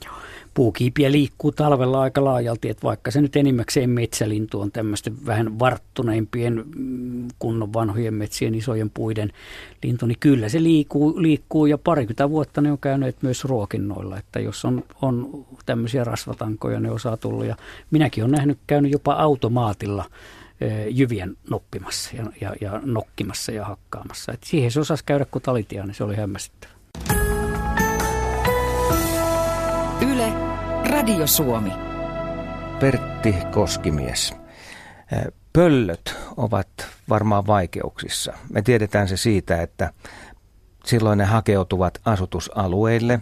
Niitä saattaa havaita pihapuussa, ihan omituisissa paikoissa. Yhtäläistä näille pöllöille on se, että ne ei ole saanut ravintoa. Ne ovat laihan näköisiä ja varsinkin siinä vaiheessa, kun ne on kuollut, niin voi todeta, että, että ruokaa ei ole ollut riittävästi. Nythän on Itä- ja Pohjois-Suomessa erityisen vähän myyriä. Etelä- ja Länsi-Suomessa on nyt vähän paremmin. Ja monesti ihmiset vähän harhaan luulee sillä tavalla, että, kun pöllöjä näkee, että joo, että niitä pöllöjähän on paljon – pöllöjen kuuluu asua siellä metsän mm, pimennossa eikä näyttäytyä ihmisille. Ja se, että niitä nyt näkee paljon, niin se tarkoittaa, että ne on just vaikeuksissa. Ja ne tulee ihmisasutuksia pelloreunoihin sen takia, että kun myyriä ei ole, niin ne yrittää sitten nälkäänsä pikkulintuja, joita on täällä asutuksen piirissä, niin kuin aikaisemminkin jo vähän mainittiin, että siellä metsässä on hyvin vähän lintuja, pikkulintuja talvella, niin täällä on sitten se vaihtoehtoinen saalis, jota useimmat pöllöt ei niin hyvin kuitenkaan saa kiinni, että just niin kuin sanoit, niin ne on hätäkärsimäiset.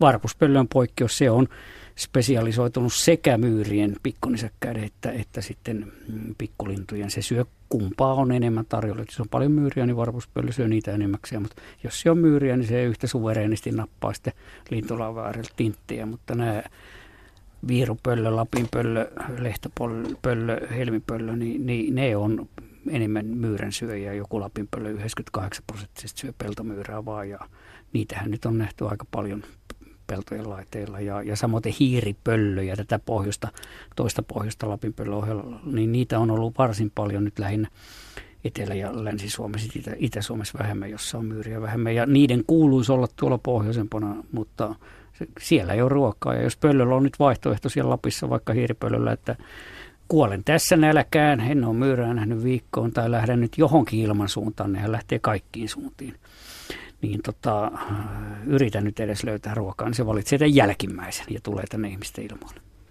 No miten sitten ennen kuin otetaan seuraava soittaja mukaan lähetykseen, pakko kysyä kysymys, kun näitä pöllöjä sitten tulee esimerkiksi kaupunkien liepeille ja kaupungeissa on enemmän ihmisiä. Ihmiset, se on todennäköisyys, että se pöllö tulee sieltä metsästä löydetyksi. Sittenhän sitä mennään katsomaan kiikareiden kautta. Ja rinki on iso. Ja, ja kameroiden kerran ja siellä saattaa Joo. olla oikeasti niin kuin joukko aika paljon.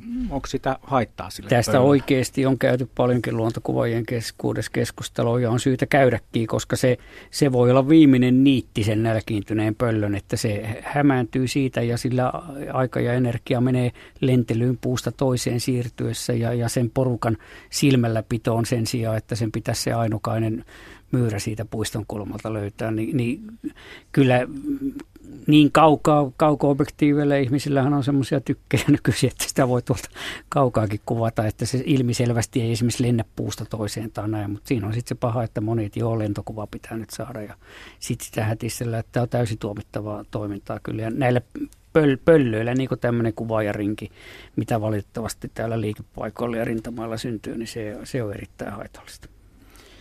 Tämä otettakoon huomioon jatkossa, mutta nyt meillä on Kaarina Helsingistä puhelimessa. Terve Kaarina. Terve. No niin, ole hyvä. Kerro tai kysy. Joo, mä oon ihmetellyt, kun vihervarpuset on kadonneet ruokintapaikalta ihan tyystin. Ja niitä ehkä noin pari vuoteen ei ole havaittu. Sitä vastaan tavalliset varpuset on kyllä runsastuneet. Et mikähän tähän liittyy? Ensin nyt varmistan, että puhutteko te vihervarpusesta vai viherpeiposta? Okei. Vihervarpunen on tämmöinen met- metsien lintu, joka joskus käy kyllä ruokapaikoilla. Urpiaisen no, sukulainen, yleensä mutta vihreä, keväällä. Yleensä keväällä, joo.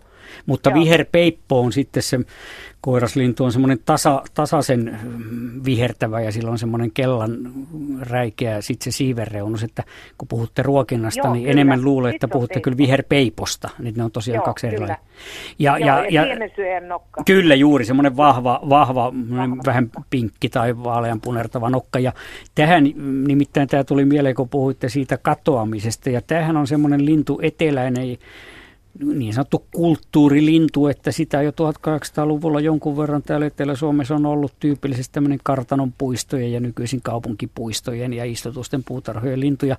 Sehän runsastui todella kovasti mm, tässä 1900-luvun puolivälin jälkeen nimenomaan niin, että yhä suurempi osa porukasta jäi tänne Suomeen ja, ja äh, kun se nyt 1900-luvun jälkipuolella runsastui se koko kanta noin kuusi kertaa, niin se talveksi jäävä kanta runsastui noin 30 kertaa, kunnes 2005 vuonna sitten Britteen saarella niin tavattiin tämmöinen mm, tauti, tai se, se ilmeni näissä viherpeipoissa, se vähän peippoakin, joka on sen lähisukulainen, niin rassas, mutta että semmoinen alkueläin, trikomonoosi tauti, ja, ja tota, alkueläin sitä aiheuttaa, ja se sitten äh, vaurioittaa niitä linnun suupieliä ja, ja äh, nielua ja muuta, ja se lintu ei pysty enää syömään. Ja nyt 2008 tai jotain semmoista aikoja se sitten tuli Skandinaaviaan ja sitä kautta Suomeen, ja, ja se romahduttiin jo tuossa 2010-luvun alussa ensimmäisen kerran kunnolla, että ihan murto-osaan tämä viherpeppojen määrä romahti, ja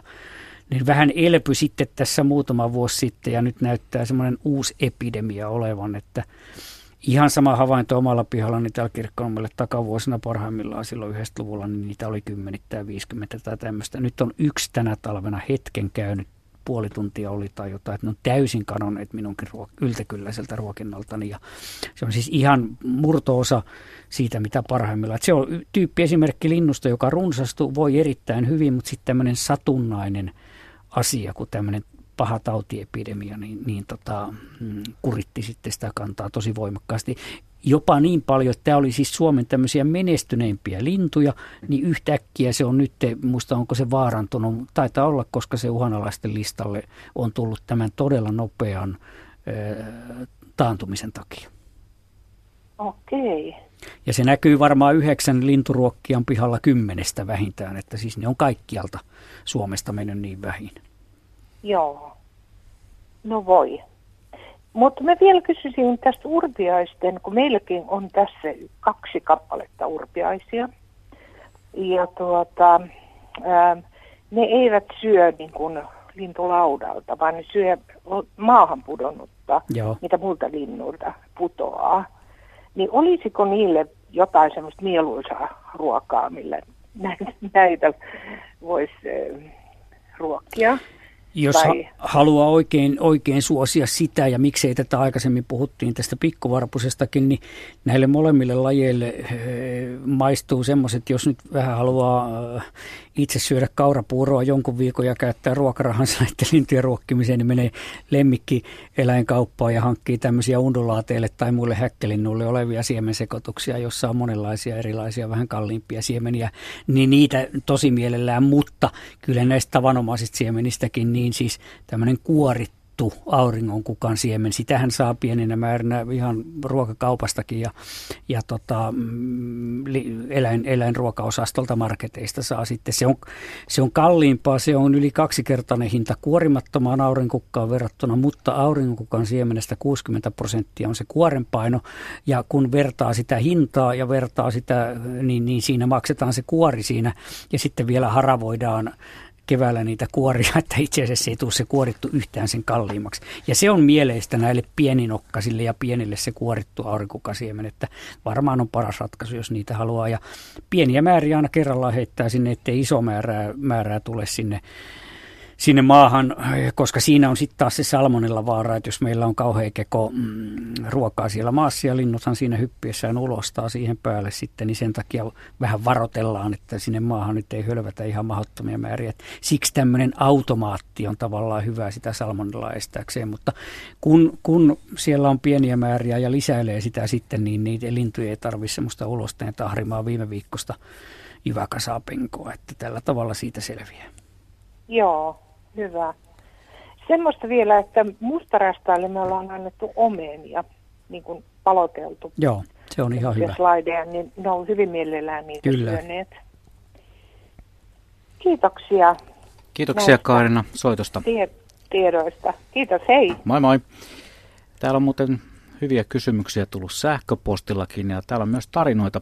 Aulikki laittoi Kotkasta, että Kotkassa on ollut ja edelleen on jonkin verran tilhiä, joitakin käy tässä kotipihassakin syömässä. Myös iso urpiaisparvi ja vihervarpusia käy jatkuvasti syömässä. Mukana on myös tunra-urpiaisia, näin siis Aulikki Kotkan suunnasta. Otetaan toinen sähköposti. Tämän jälkeen sen on lähettänyt Tauno Rauma. Ruokintapaikallani on koko talven vieraillut vähän erikoisempi tiainen. Rakenteeltaan ja kuvioinniltaan aivan kuin talitiainen, mutta lähes musta. Ikään kuin olisi asustellut savupiipussa ja nokeentunut. Poskilaikut ja vatsapuolen keltainen juuri ja juuri erottuvat. Lintu viihtyy kyllä ihan hyvin normaalien talitiaisten kanssa. Mistähän tässä on kysymys ja kuinka yleisiä tällaiset muunnokset on? ei, ei se ole sen kummempi muunnos. Varmaan tosiaan hän on ihan oikealla jäljellä, että kyllä se on siellä korsteenissa varmaan viettänyt. Ja siellä jos missä on lämmin, että jossain siellä yläosissa, niin tota, on varmaan yönsä viettänyt. Ja kyllähän se siitä rapisee se noki sitten aikaa myöten pois. Että ehkä tytöt hyljeksi, jos se rupeaa keväällä pitämään vähän puhtaampaa höyhenpukua. Kannattaa olla lintumaailmassakin tarkkana. Hei, kohta tulee liikennetiedote, mutta sitä ennen erinomaisen hauska kysymys, tai ei hauska, vaan dramaattinenkin suorastaan. Että mitä Siperian linnuille on tapahtunut tämän talven miinus 60 asteen pakkasissa? Ovatko kaikki kuolleet? Mitäs uskallatteko siellä nyt normaalistikin on sitä miinus 40 ja tämmöistä, niin se on hyvin pieni siellä kylmimmillä alueilla. Että olen kyllä siellä yhdessä Amerikassa oli tämmöinen tunturihaukka riekko-kongressi, niin siellä oli Verhojanskista tutkijoita ja ne heidän kenttätyönsä talvikuvat, kun oli siis silmät vaan näkyy. Siinä oli semmoinen söpö tutkijatyttö ja silmät ja ne silmäripsit oli täynnä huuretta ja muuta. Niin ajattelin, että kyllä meillä täällä Lapissakin, niin meillä on niin lepposat ja kesäiset olosuhteet verrattuna tuohon. Siellä se riekko kuulemma on 23 tuntia päivästä siellä kiepissä sen viisi kuukautta ja tunnin se syö ja sitä tylsää elämää se siellä viettää. Ja niin se, pär, niin, niin se pärjää. Ja Eli... paljon muuta siellä ei sitten kuulemma olekaan. Okay. Mutta eikö se sillä tavalla mene linnuilla, että jos ravintoa löytyy, niin höyhenpeite on kuitenkin niin hyvä, että siinä ei oikeasti sitten kysymys paljonkaan tästä, että paljonko lukemat pakkasmittarissa just näyttää. Tämä on se pääsääntö, että, että ruokaa kun on, niin lintu kyllä selviää. Ja ne linnut ei välitä siitä pakkaslukemasta. Me ihmisethän niitä niin, vahditaan. Me tuijotetaan. Me tuijotetaan niitä. Mutta nyt on taas tiedotteen aika liikenteeseen.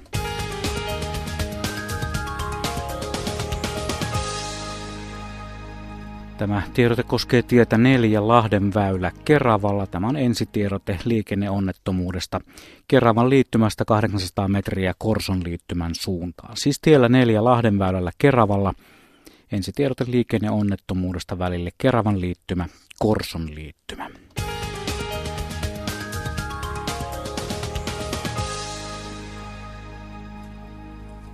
Otetaan seuraava sähköposti. Talitintti tai joku muu pikkulintu yöpyy talon kulmassa olevien vuorilautojen takana. Alapuolella olevalla Salaojan kaivon kannella on tänä vuonna ollut runsaasti linnun kakkaa. Montako lintua tuolla voi yöpyä tuollaisessa paikassa? Otetaan nyt tämä tähän eteen. Eli tämä on kuuntelija lähettänyt tällaisen kysymyksen sähköpostiin. Siellä voi itse asiassa olla niitä, niitä paljonkin ja meillähän on joitakin lajeja, kuten pyrstötiainen ja puukiipiä, hippiäiset, jotka nyt ei ne nyt mene tuo, tuommoisen puukiipiät nyt saattaisi hyvinkin kyllä itse asiassa mennä vaikka sinne rakennuksen vuorilaura, jos löytävät kolon sattumalta osuvat kohdalle. Mutta että tämmöinen ryhmävyöpyminen on aika tavallista ja peltopyyt sitten tuolla lumen alla sänkipellolla, niin kyllä ollaan kylkimyyryä siellä, niin siinä on lämpöämpää. Mutta eikö se sillä tavalla mene, että kun Talitiainen tutkii rakennusta, niin siinä ei paljon, paljon kuollutta kulmaa taida olla. Ei, se on, se on harvinaisen totta ja sillä on aikaa. Se on voinut tutkia sen kesällä jo valmiiksi. Siis nehän on kauhean uteliaita jo noin luonteeltaakin ja kaikkea tutkii, niin kuin syksyllä näkee. Että, että tota, kaikkea tongitaan ja tutkitaan rakennuksessa ja puunoksilla ja joka paikassa. Ja se on osa ja sitten se panee sen mieleen, että tänne tuun talvella. Sama sähköposti jatkuu. Viime kesänä siinä samaisen kulman takana oli talitiaisen pesä. Pesä oli tehty betoniharkkojen sisään, harkkojen päällä oli suuria puun oksia. joten kissat eivät pesään päässeet ja seurasimme poikasten ruokintaa. Mielestämme pesintä onnistui, eli tällainen Joo. hieno loppu vielä tähän. Aika paljon talitiana, siis kolo kun kolo, niin nehän postilaatikoista löytyy ja kukkaruukuista ja missä vaan. että kun on vähän suojainen kolo, niin talitintti on monipuolinen siinä. Täällä on sitten, tulee sähköposti Suomenlahden Lovisan ulkosaaristosta, Lehtisen saaresta. Saareen ilmestyi marraskuussa västäräkki, joka lähes tammikuun puoleen väliin sai ravintoa hyvin. Maa ei ollut roudassa ja meri oli auki. Se oleskeli paikassa, jossa oli paksu levämatto ja käytti sen tarjontaa hyväksi. Myös lentäviä hyönteisiä oli vielä jonkin verran tammikuun alussa.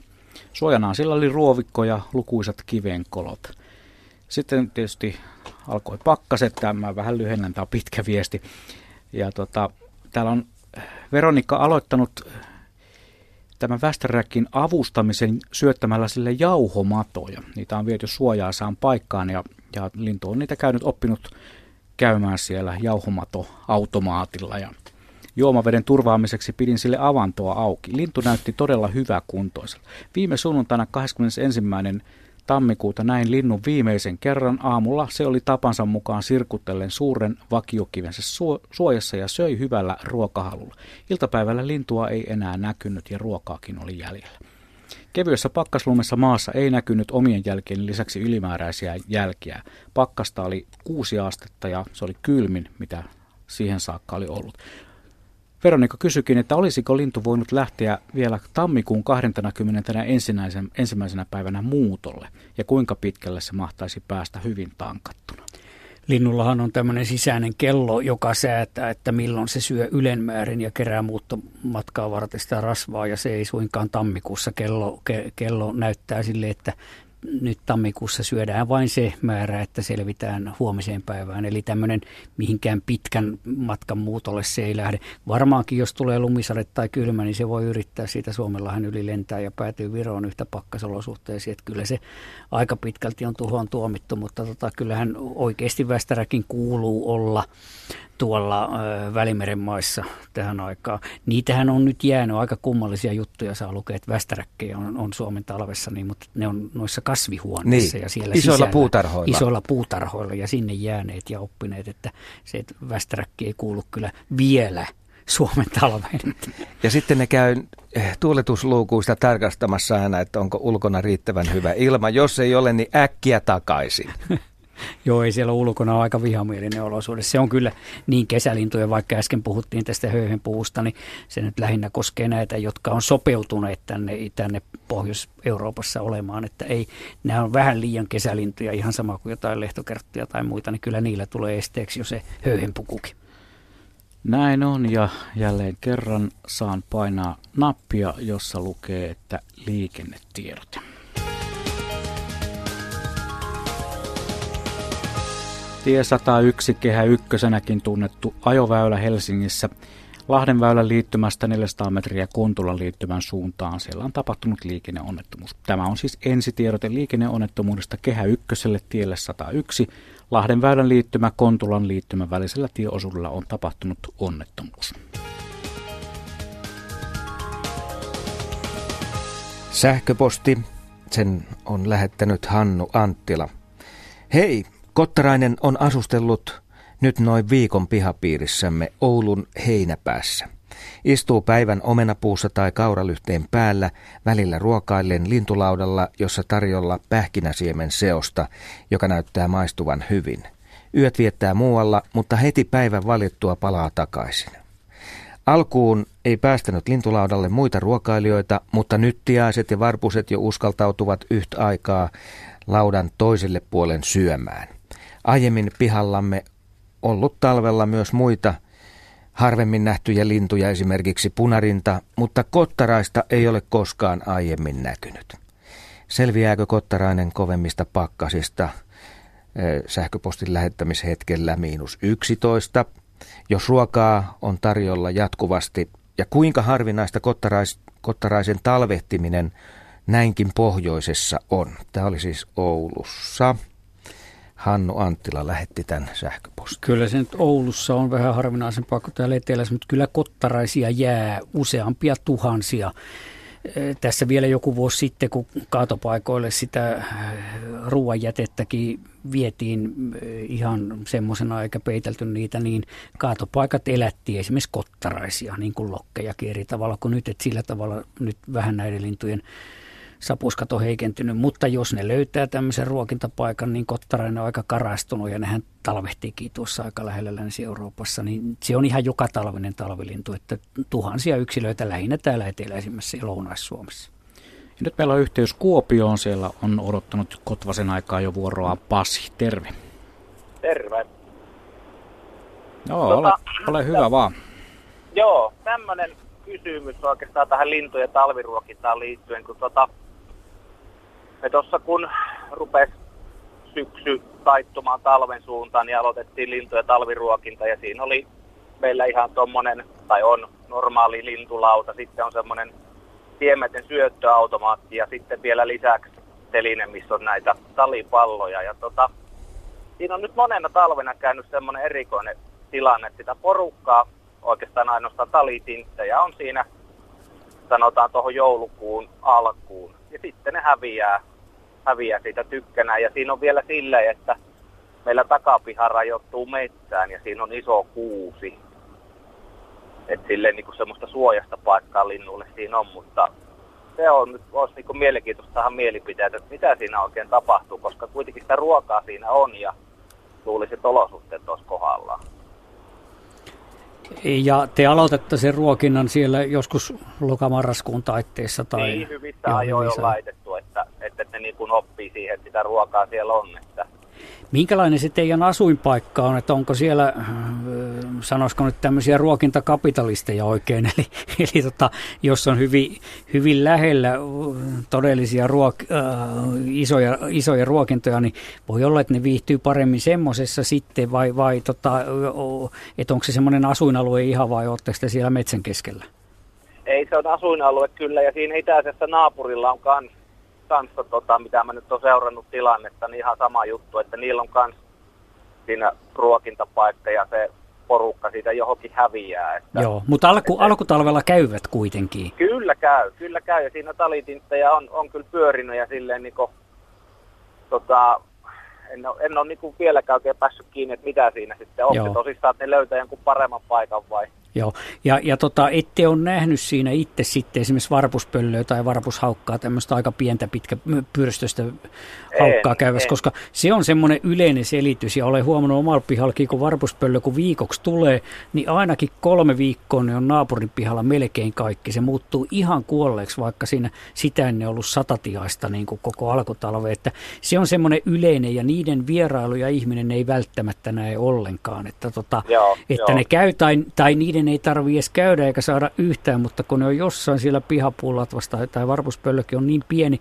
ne tintit sen kyllä löytää. Se on siellä kuuseoksien välissä, vaikka tämmöisen rähisevän tinttiparven löytää, siis siellä on se varpuspöllö, niin ihmisiä on silloinkin vaikeasta huomata, että siellähän on tämmöinen, se on vain semmoinen kottaraisen tai vähän punatulkkuu isompi pöllö. Ja, ja tota, mutta todellinen peto ja vaara näille, näille niin ne, ne hyvin äkkiä vetää johtopäätöksen kyllä siitä, että et, et tämä on yksi mahdollisuus, mutta kyllä tämmöinen on, on, että, että lähistöllä sitten, jos, jos on useita ruokintapaikkoja, joissa on sitten kenties monipuolisempaa ruokaa. Esimerkiksi jos jossain tarjotaan runsaasti pähkinöitä niin, että niitä riittää koko ajan, niin ne kerääntyy ne linnut semmoiselle paikalle. Silloin ja aurinkukka toiseksi ja jopa nämä rasvatkin jää toiseksi. Se pähkinä on niin kuin ykkösenä niiden mielissä kyllä. Että siinä sitten ei auta muu kuin tota aikansa hampaita kiriställe ja sitten sano rouvalle, että tota, nyt pienennät puoleen perheen ruokalaskuun, että nyt loppuruokalaskusta menee linnuille, että nyt satsataan sitten kymmenen automaattia ja 20 mm, makkaraa ja pähkinöitä paljon hölvätään siihen satojen eurojen eestä, niin kyllä ne sitten tulee ja palaa. Että,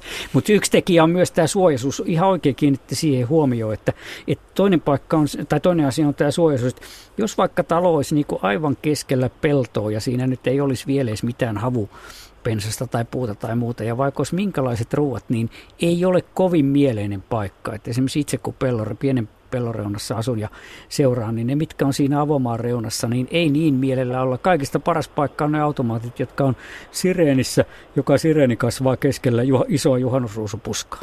Koska kun se varpushaukka tulee, niin puoli sekuntia ne on kaikki 50 tai 100 lintua siellä juhannusruusupuskassa. Että tota, joskus on itsekin pannut siihen pelloreunasta joulukuusesta, kun on luovuttu, niin sen näreen pannut siihen loppukevääksi. Naapurit ihmettelee, että kas niillä on jo kuusi alkanut kasvaa tuossa noin huomaamatta, mutta et kaikkia tämmöisiä temppuja voi kokeilla, mutta se suoja siinä ihan lähellä metrien päässä siitä, siitä ruokalähteestä, niin se on kyllä olennainen tekijä kanssa. Joo, joo. No me kokeiltiin siihen kohtuun lähelle sitä kuusta laista se joo. ruokinta-asema, mutta täytyy nyt viedä aivan siihen viereen ensi syksynä sitten, kun aloittaa. Ka- kannattaa varmaan, sitä kannattaa kokeilla, että ihan, joten ne voi ihan sekunnissa luikahtaa siihen, kun se peto tulee ja kissakin, kun vilahtaa, että se on näillä asuinalueilla myös, että, että jotkut kissat oppii kyttäämään ja se kissa saattaa olla siellä jossain niin kuin omassa suojassaan ja ne linnut katoaa siitä, kun ne pelkää, että se kissa yllättää ja, ja joskus se saapikin siitä ja ne muut näkee, että kaveri kuoli siinä, niin, niin jos vain siinä samassa kaupungin osassa sitten on turvallisempia ja, ja runsaampia ruokapaikkoja, niin kyllä tämä on semmoinen yleinen selitys sille, että omalta pihalta puuttuu. Joo, joo, selvä. No niin, kiitoksia vaan. Kiitos Pasi. Moi moi. No niin, moi. Sitten tulee muuten, oliko Askolla jotain mielessä? Joo, mä ajattelin jatkaa vähän aikaa no. vielä varpuspöllöstä, koska mulla on ihan omakohtaisia kokemuksia siitä, että kun ruokintapaikka aikanaan mulla oli takapihalla ja siellä oli monta pistettä, niin kuin sä oot aina suositellut, että pitää olla useita paikkoja, kun on paljon lintuja. Mm.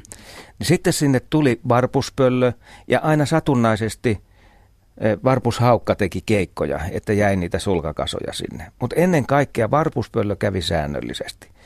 Ne eipä aikaakaan, kun sillä ruokintapaikalla ei käynyt ainuttakaan lintua. Ja sitä nyt pidettiin sitten muutama viikko siinä, katsottiin tilannetta ja sitten siirrettiin etupihan puolelle, joka ei ole kuitenkaan sen kauempana. Niin siellähän ihan normaalisti sitten alkoi ruokinta pyöriä. Mutta tämä kohde, eli takapihalla oleva paikka oli sellainen, missä näitä suojaavia pusikoita ei ollut käytännössä ollenkaan. Ja etupihalla niitä oli ja tätä kautta sitten tuli Joo. molempia lajeja vastaan tällainen sopiva piilopaikka ne koki olonsa turvattomaksi siellä, niin kuin olla, olla siellä paljaan taivaan alla ja, ja se varpuspöllökin on nopea ja ketterä, että tota, siinä on todellinen vaara. Mä oon pari kertaa nähnyt, kun varpuspöllö istuu puussa ja siinä on ympärillä parikymmentä tiaista, niin se tiaisten varoitusääni, niin se on jotain aivan käsittämätöntä. Joo, ne on, ne on tosi vihaisia. On, pelossa. ja mulla ei ollut valitettavasti mitään äänityslaitetta siinä tilanteessa, Joo. mutta mä ihailin sen hetken alusta loppuun asti, koska se oli myös äänekäs tapahtuma. Joo, joo. Se, se, se siinä sitä pöllöä kiukuttaa, kun se on tullut ilmi sinänsä, että se on, se on sille huono, huono, mutta että näin ne tiaiset, yksi ilmapari kun löytää ja tämä on se parveutumisen etu ja siksi kaikki linnut käytännössä on parvessa pesimäkauden ulkopuolella, siis tämän petovaaran tähden, että kun siellä on monta silmäparia, niin joku huomaa sen ajoissa. Sitten tulee mielenkiintoinen tarina, tämä on oikeasti jo aika erikoinen.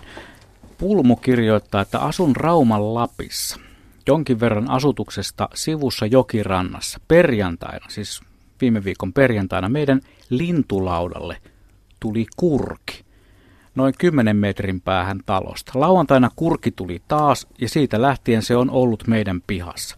Sunnuntaina meillä kävi eräs vapaaehtoinen eläinsuojelija ja paikallisesta VPKsta muutama mies, jotka yrittivät pyydystää sitä, mutta se on niin hyvä kuntoinen, että se lähti lentoon kun pelastajat lainausmerkeissä olivat poistuneet, kurki tuli takaisin.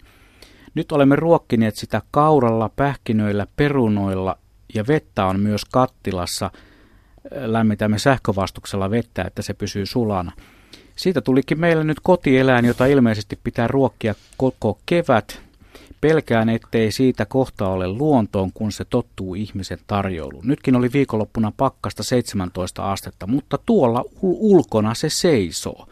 Tuntuu vähän pahalta, mutta en tiedä, miten pitäisi toimia. Näin siis Pulmu Rauman Lapista? No siinä, äh, siinä kannattaa toimia niin kuin hän on just esimerkillisesti toiminut. Että tota, äh, tämä on kyllä poikkeuksellista, että, et, Todella minäkin, minäkin olen paljon kirjoittanut näistä lintujen talviruokailusta ja muista, mutta kurkia ei ole tullut otettua huomioon, mutta kyllähän näitä joitakin kappaleita kurkia Suomen talveen jää.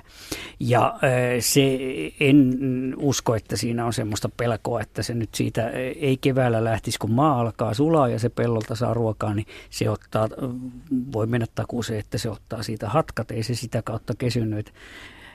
Ja jos se kerran pystyy lentämään, niin ei siinä ole mitään eläinsuojelullista tarvetta. Ja jos hän, ähm, hänellä on taloudellisia ja muita mahdollisuuksia sitä kurkea ruokkia, niin kaikki tuo sille kelpaa kaikenlaiset vihannekset. Se syö varmaan syös leipää ja sehän on hyvin monipuolinen syöjä kesälläkin lihaa, mitä tahansa, että se, se syö kasvista ja lihaa. Ja perunathan on sille mieleisiä, että siellä Ruotsin hurporkasöillä, jossa on, on tätä kurkiturismia suorastaan, niin siellähän viljellään perunaa pelkästään kurjille, että ne, ne siellä maasta noppii tai pannaan siemenperunat maahan ja keväällä tulee 10 000 tai yli kurkia ja, ja matkailuyrittäjät kerää sitten rahat, kun ihmiset tulee katsoa kurkilaumoja, että peruna on erittäin hyvä sille. Toi on aika kova muuten tuossa ensi viikonlopun pihapongauksessa. Joo, joo. Kurki. Tässä saa olla kohta kateellinen. joo. Kuinka monella onkaan tammikuussa kurkipinna? Hei, mutta otetaan Järvenpäästä Eija mukaan lähetykseen. Hei vaan Eija. No, Eija Soitinaho jo täältä Järvenpäästä, hei. Hei vaan. Kuule, mulla on semmoinen juttu, kun tota viime perjantai, 19. päivä, nyt tammikuuta, niin mä menin puolen päivän aikaa tuohon pihalle ja mä kuulin joutsenen laulua. Ja kun mä katsoin sinne taivaalle, niin mä ihan liikutuin, kun mä näin niin valtavan joutsenparven lentävän siitä, että sillä äkkiä laskien arvioiden, niin siinä oli ainakin 50 joutsenta. Joo, kyllä. kyllä. Että onko missä määrin tehty tämmöisiä havaintoja, että tammikuussa joutsenet?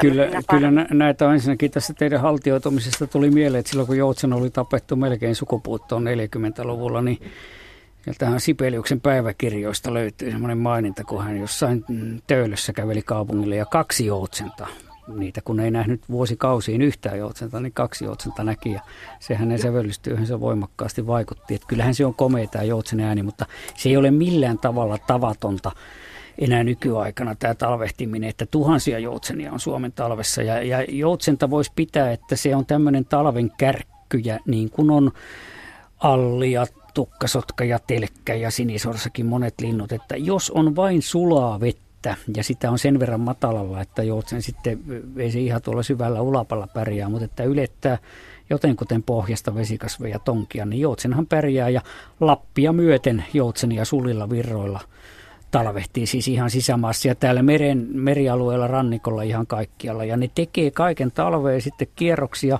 sisämaahankin ja sehän pystyy kymmenen päivää varmasti paastoamaan tämmöinen kymmenkiloinen lintu ihan hyvin. Että isot linnut, niin kuin tuosta kurjistakin puhuttiin äsken, niin isot linnuthan on etulyöntiasemassa aina. Että sen hippiäisen pitää löytää joka minuutti ruokaa, mutta jos joutsen löytää kymmenen päivän välein kunnolla ruokaa, niin se pärjää. Joo. Että tota, näitä vesilintuja, niiden kannat ovat monikymmenkertaistuneet tämän talvien lauhtumisen tähden. Ja ne muuttaa vain sen verran, kun se jää niitä työntää tuonne useimmat vesilinnut.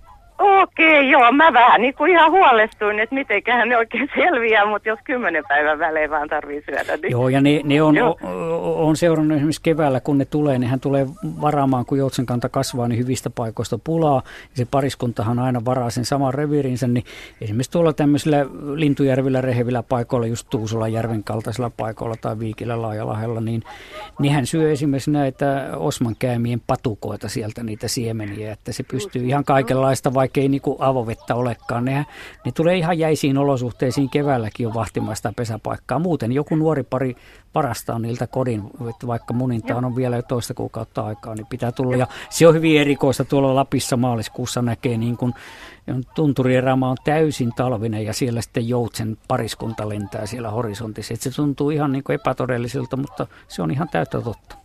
No niin, mä en ole vaan itse ikinä nähnyt talvella niitä joutsenia ainakaan tämmöisessä määrin, että... Kyllä, se on tal- talviääni tässä meillä taustalla, nykytalviääni. Joo, joo, joo, no niin, selvä juttu. Saisinko mä tota vielä, onko aikaa sen verran tuohon pöllöasiaan ottaa kantaa?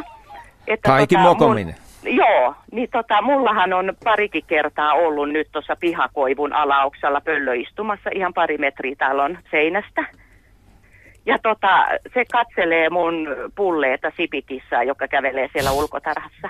Millainen pöllö on kyseessä? No se on niinku oikeastaan vähän samankokoinen kuin mun kissa, niin semmoinen viiden kilon kissa. Että tota, mä oon yrittänyt vähän katsella niitä kuvia, että sen verran mitä mä olen siitä nyt nähnyt sitä pöllöä, niin o- oisko lehtopöllö Joo. semmoinen, Onko se, ru, täällä- onko se ru, ruskea vai harmaa, niin kuin se yleensä Se on semmoinen, oisko vähän enemmän harmaa. Joo. Nythän on esimerkiksi lehtopöllö on ihan mahdollinen, tai sitten tämmöisiä viirupöllöjä, jotka, joka on vähän isompia, joka on e- tämmöinen havu, isompien havumetsäalueiden lintu, mutta niitäkin on aivan ihmisten pihoille tulee. Mutta että ei ole kissan kannalta mitään pelkoa, että tota, e, s- vesimyyrät on suurimpia, mitä, mitä nämä pöllölajit syövät. Että si, niin kauan kuin huuhkaja ei tule siihen pihalle, niin kissa saa olla kyllä rauhassa. Joo, ettei ole mitään pelkoa, ettei Ei. vesi yrittäisi. Ei, niin ei, ei, Joo. se on liian iso saalis sille. Joo.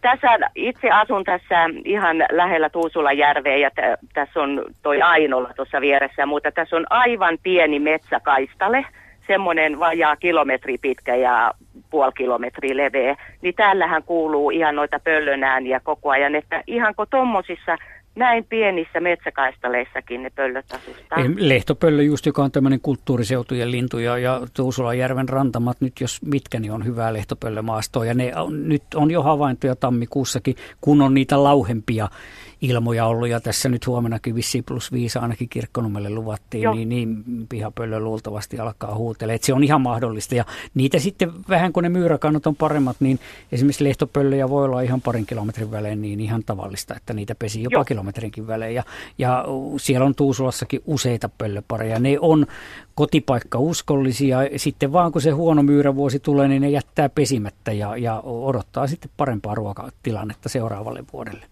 Joo. Saako ne kuinka monta poikasta yleensä? Koska Yleensä se on semmoinen 2, 2, 3, 4, 5 parhaimmillaan. Se riippuu Joo. ihan täysin siitä, että miten niitä myyriä on. Joo, koska tuossa tota, katu valotolpassa oli tota kerran, koska ne nyt saa ne poikaset kevättä vai syksyä, niin neljä poi, pientä istuu ja iso Joo.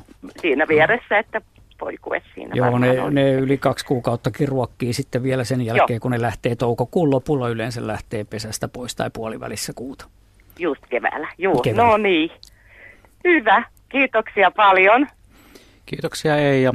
Hyvää illan jatkoa ja meille vielä ehtii soittaa 0203 17600 tai sitten laittaa sähköpostia radio.suomi.yle.fi tai yle.fi kautta Radio Suomi. Sivulta löytyy lomake, jolta viesti tulee suoraan tuohon näytölle 30 sentin päähän. Täällä muuten on tullutkin just kysymys, mutta otettaisiko me seuraava kuitenkin soittaja, kun on niin Jos makoisasti. soittaja on, niin Onhan meillä. otetaan. Heikki on Pyhäjärveltä nimittäin langalla. Terve. Terve. Langolla ollaan. No niin. Joo, tuossa teidän aikaisemmin oli puhetta tästä lintujen hankkeen kaivautumisesta. Niin meillä tuossa kun keltasirkkuja, vai onko ne peltosirkkuja, en minä ole ihan varma. Se on keltasirkkunen talvella, jos on. Joo, niitä on tuossa ja parhaillaan varmaan toista sattuu tuossa parvessa. Melkein ämpärillinen kauroja päivässä No niin. kulluu, niin, kulluu, niin tuota, tuossa maakellari katolla, kun on vadelmapuska, vadelmia. Sakkia vadelmapuska ja si- sireenipuska siinä vieressä ja kuusia, niin ne kaivautuu siinä yöksi lummeen. Joo.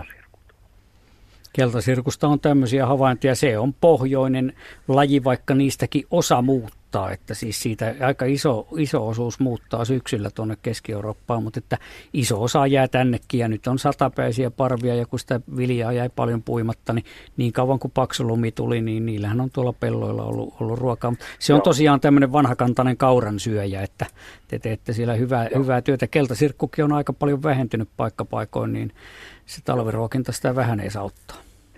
Kyllä se meillä tuo iso parvi tuossa on ollut vai niille pitää se ruoka panna tuonne maahan? Joo, se ei osaa, pari kertaa on itse nähnyt, kun se automaatille on oppinut käymään, mutta tota, ei se pääsääntöisesti osaa kyllä, että se siellä maassa hyppii. Ja parvenahan just niin kuin sanoitte, ne, ne liikkuu ja sillä tavalla, kun ne löytää hyvän paikan, niin ne kyllä viihtyy koko talvi. Ja keväällä sitten pellon reunoissa hakkuaukeilla ne pesi tuommoisissa pensaakoissa. Joo, joo. Niin kyllä ne keväällä häipyy. Joo. Ei niitä kesä, kesällä näe. Sitten joutse on tuossa viikonpäivät ollut tuossa joessa. Onko teillä joka talvi siellä joutsenta? Ei ole joka talvi. Joo. Että jo, joskus harvoin on läpi Joo.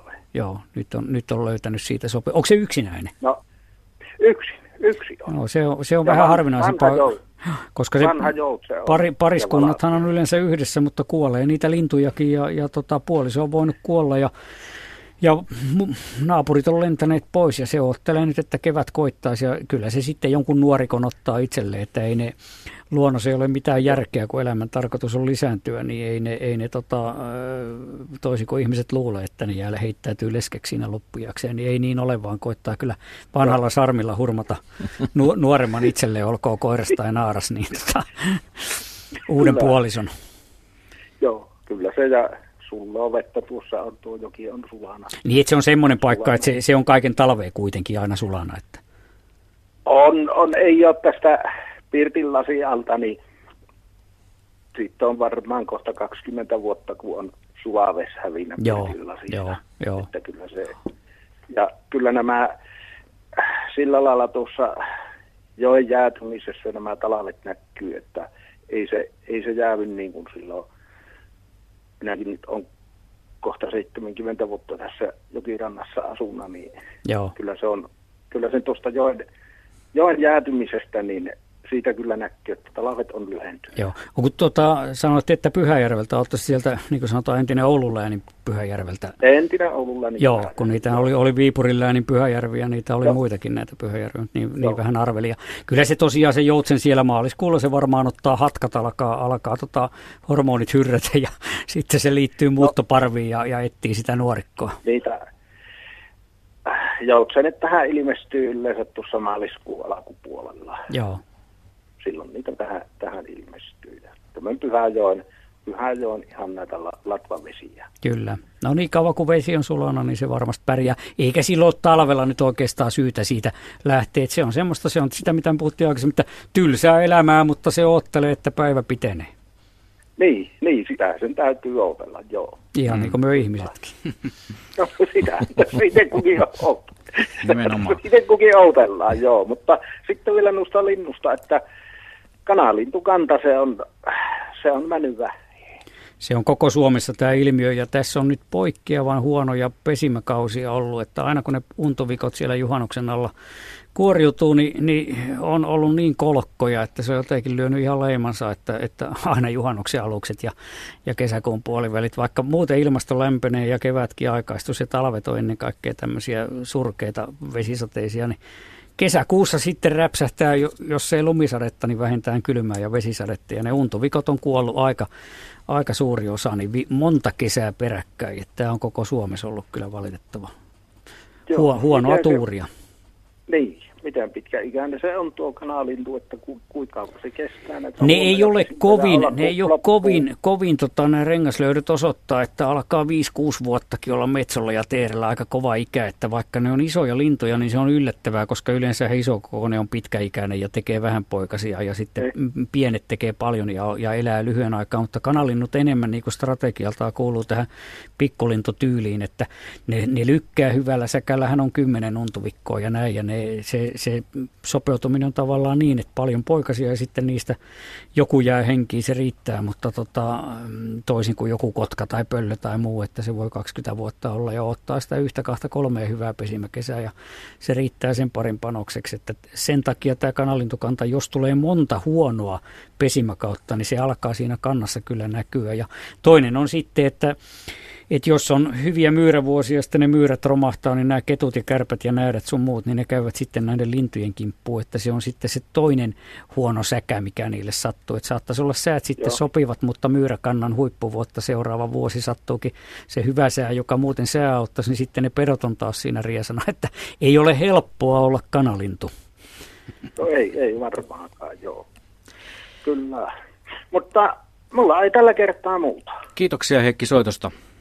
Moi moi. Joo, kiitos. Hei.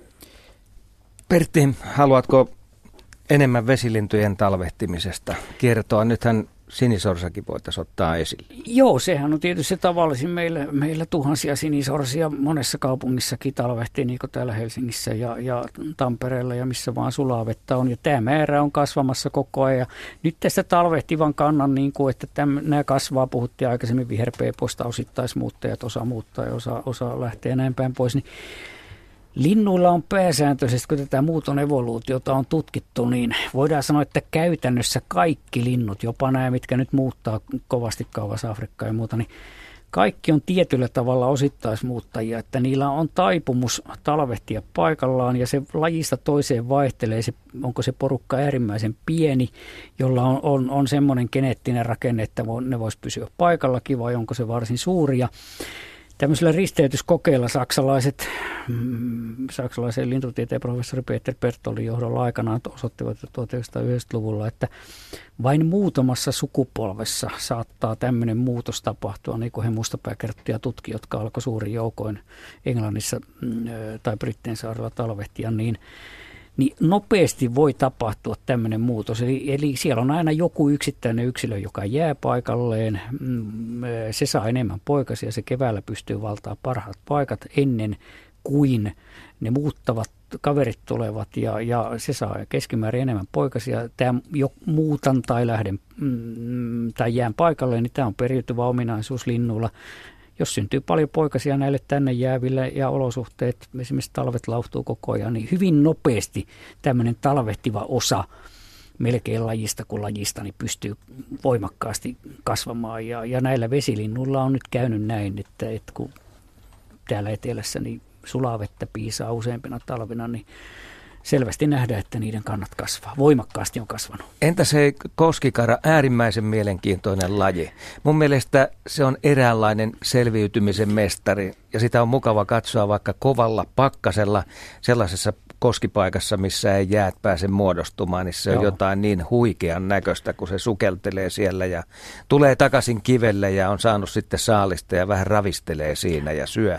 Ja hyppää uudestaan sinne virran vietäväksi. Kyllä joo, ja ha- hauska, hauska lintu sillä tavalla ja erikoinen, kun me aina ajatellaan, että joo, täällä Pohjolassa, niin linnut muuttavat täältä pois, mutta tämä koskikara, joka on kaukasta sukua rastaille, niin sehän muuttaa tänne talveksi, että meillä pesi vaan Lapissa, Itä- ja Pohjois-Lapissa semmoinen kolmisen sataa paria koskikaroja, mutta meillä on ke, täällä Etelä- ja Keski-Suomessa niin ehkä 10 000 kappaletta niitä talvella, ja ne lu, luodekaakko on se muuttosuunta, eli täällä talvehtivat tulee tuolta Ruotsia ja Norjan keski- ja pohjoisosista. Ja kun meillä on noin 10 000 lintua ja siellä on paljon sukeltavia ja uivia ja tämmöisiä, mutta niistä noin 6 000 on näitä varpus- eli pikkulintuja, niin koskikarat, en nyt ole ihan varma muista, mutta olisiko niitä seitsemän lajia maailmassa, täällä Euroopassa on tämä yksi, niin nämä koskikarat on näistä kuudesta tuhannesta niin sanotusta pikkulinnusta ainoita, jotka sukeltaa veden alle.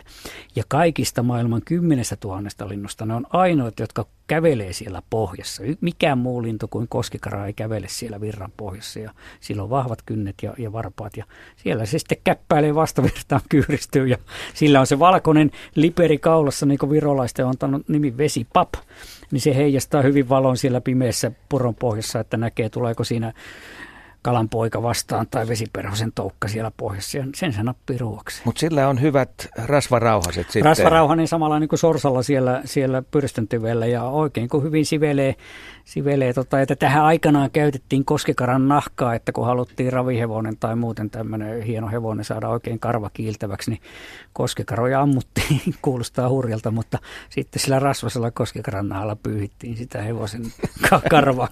Kyllä no kiilti. joo, sillä tarina tuokin. Hei, meidän viimeinen soittaja tähän lähetykseen on Kalervo Varsinais-Suomen suunnalta. Terve.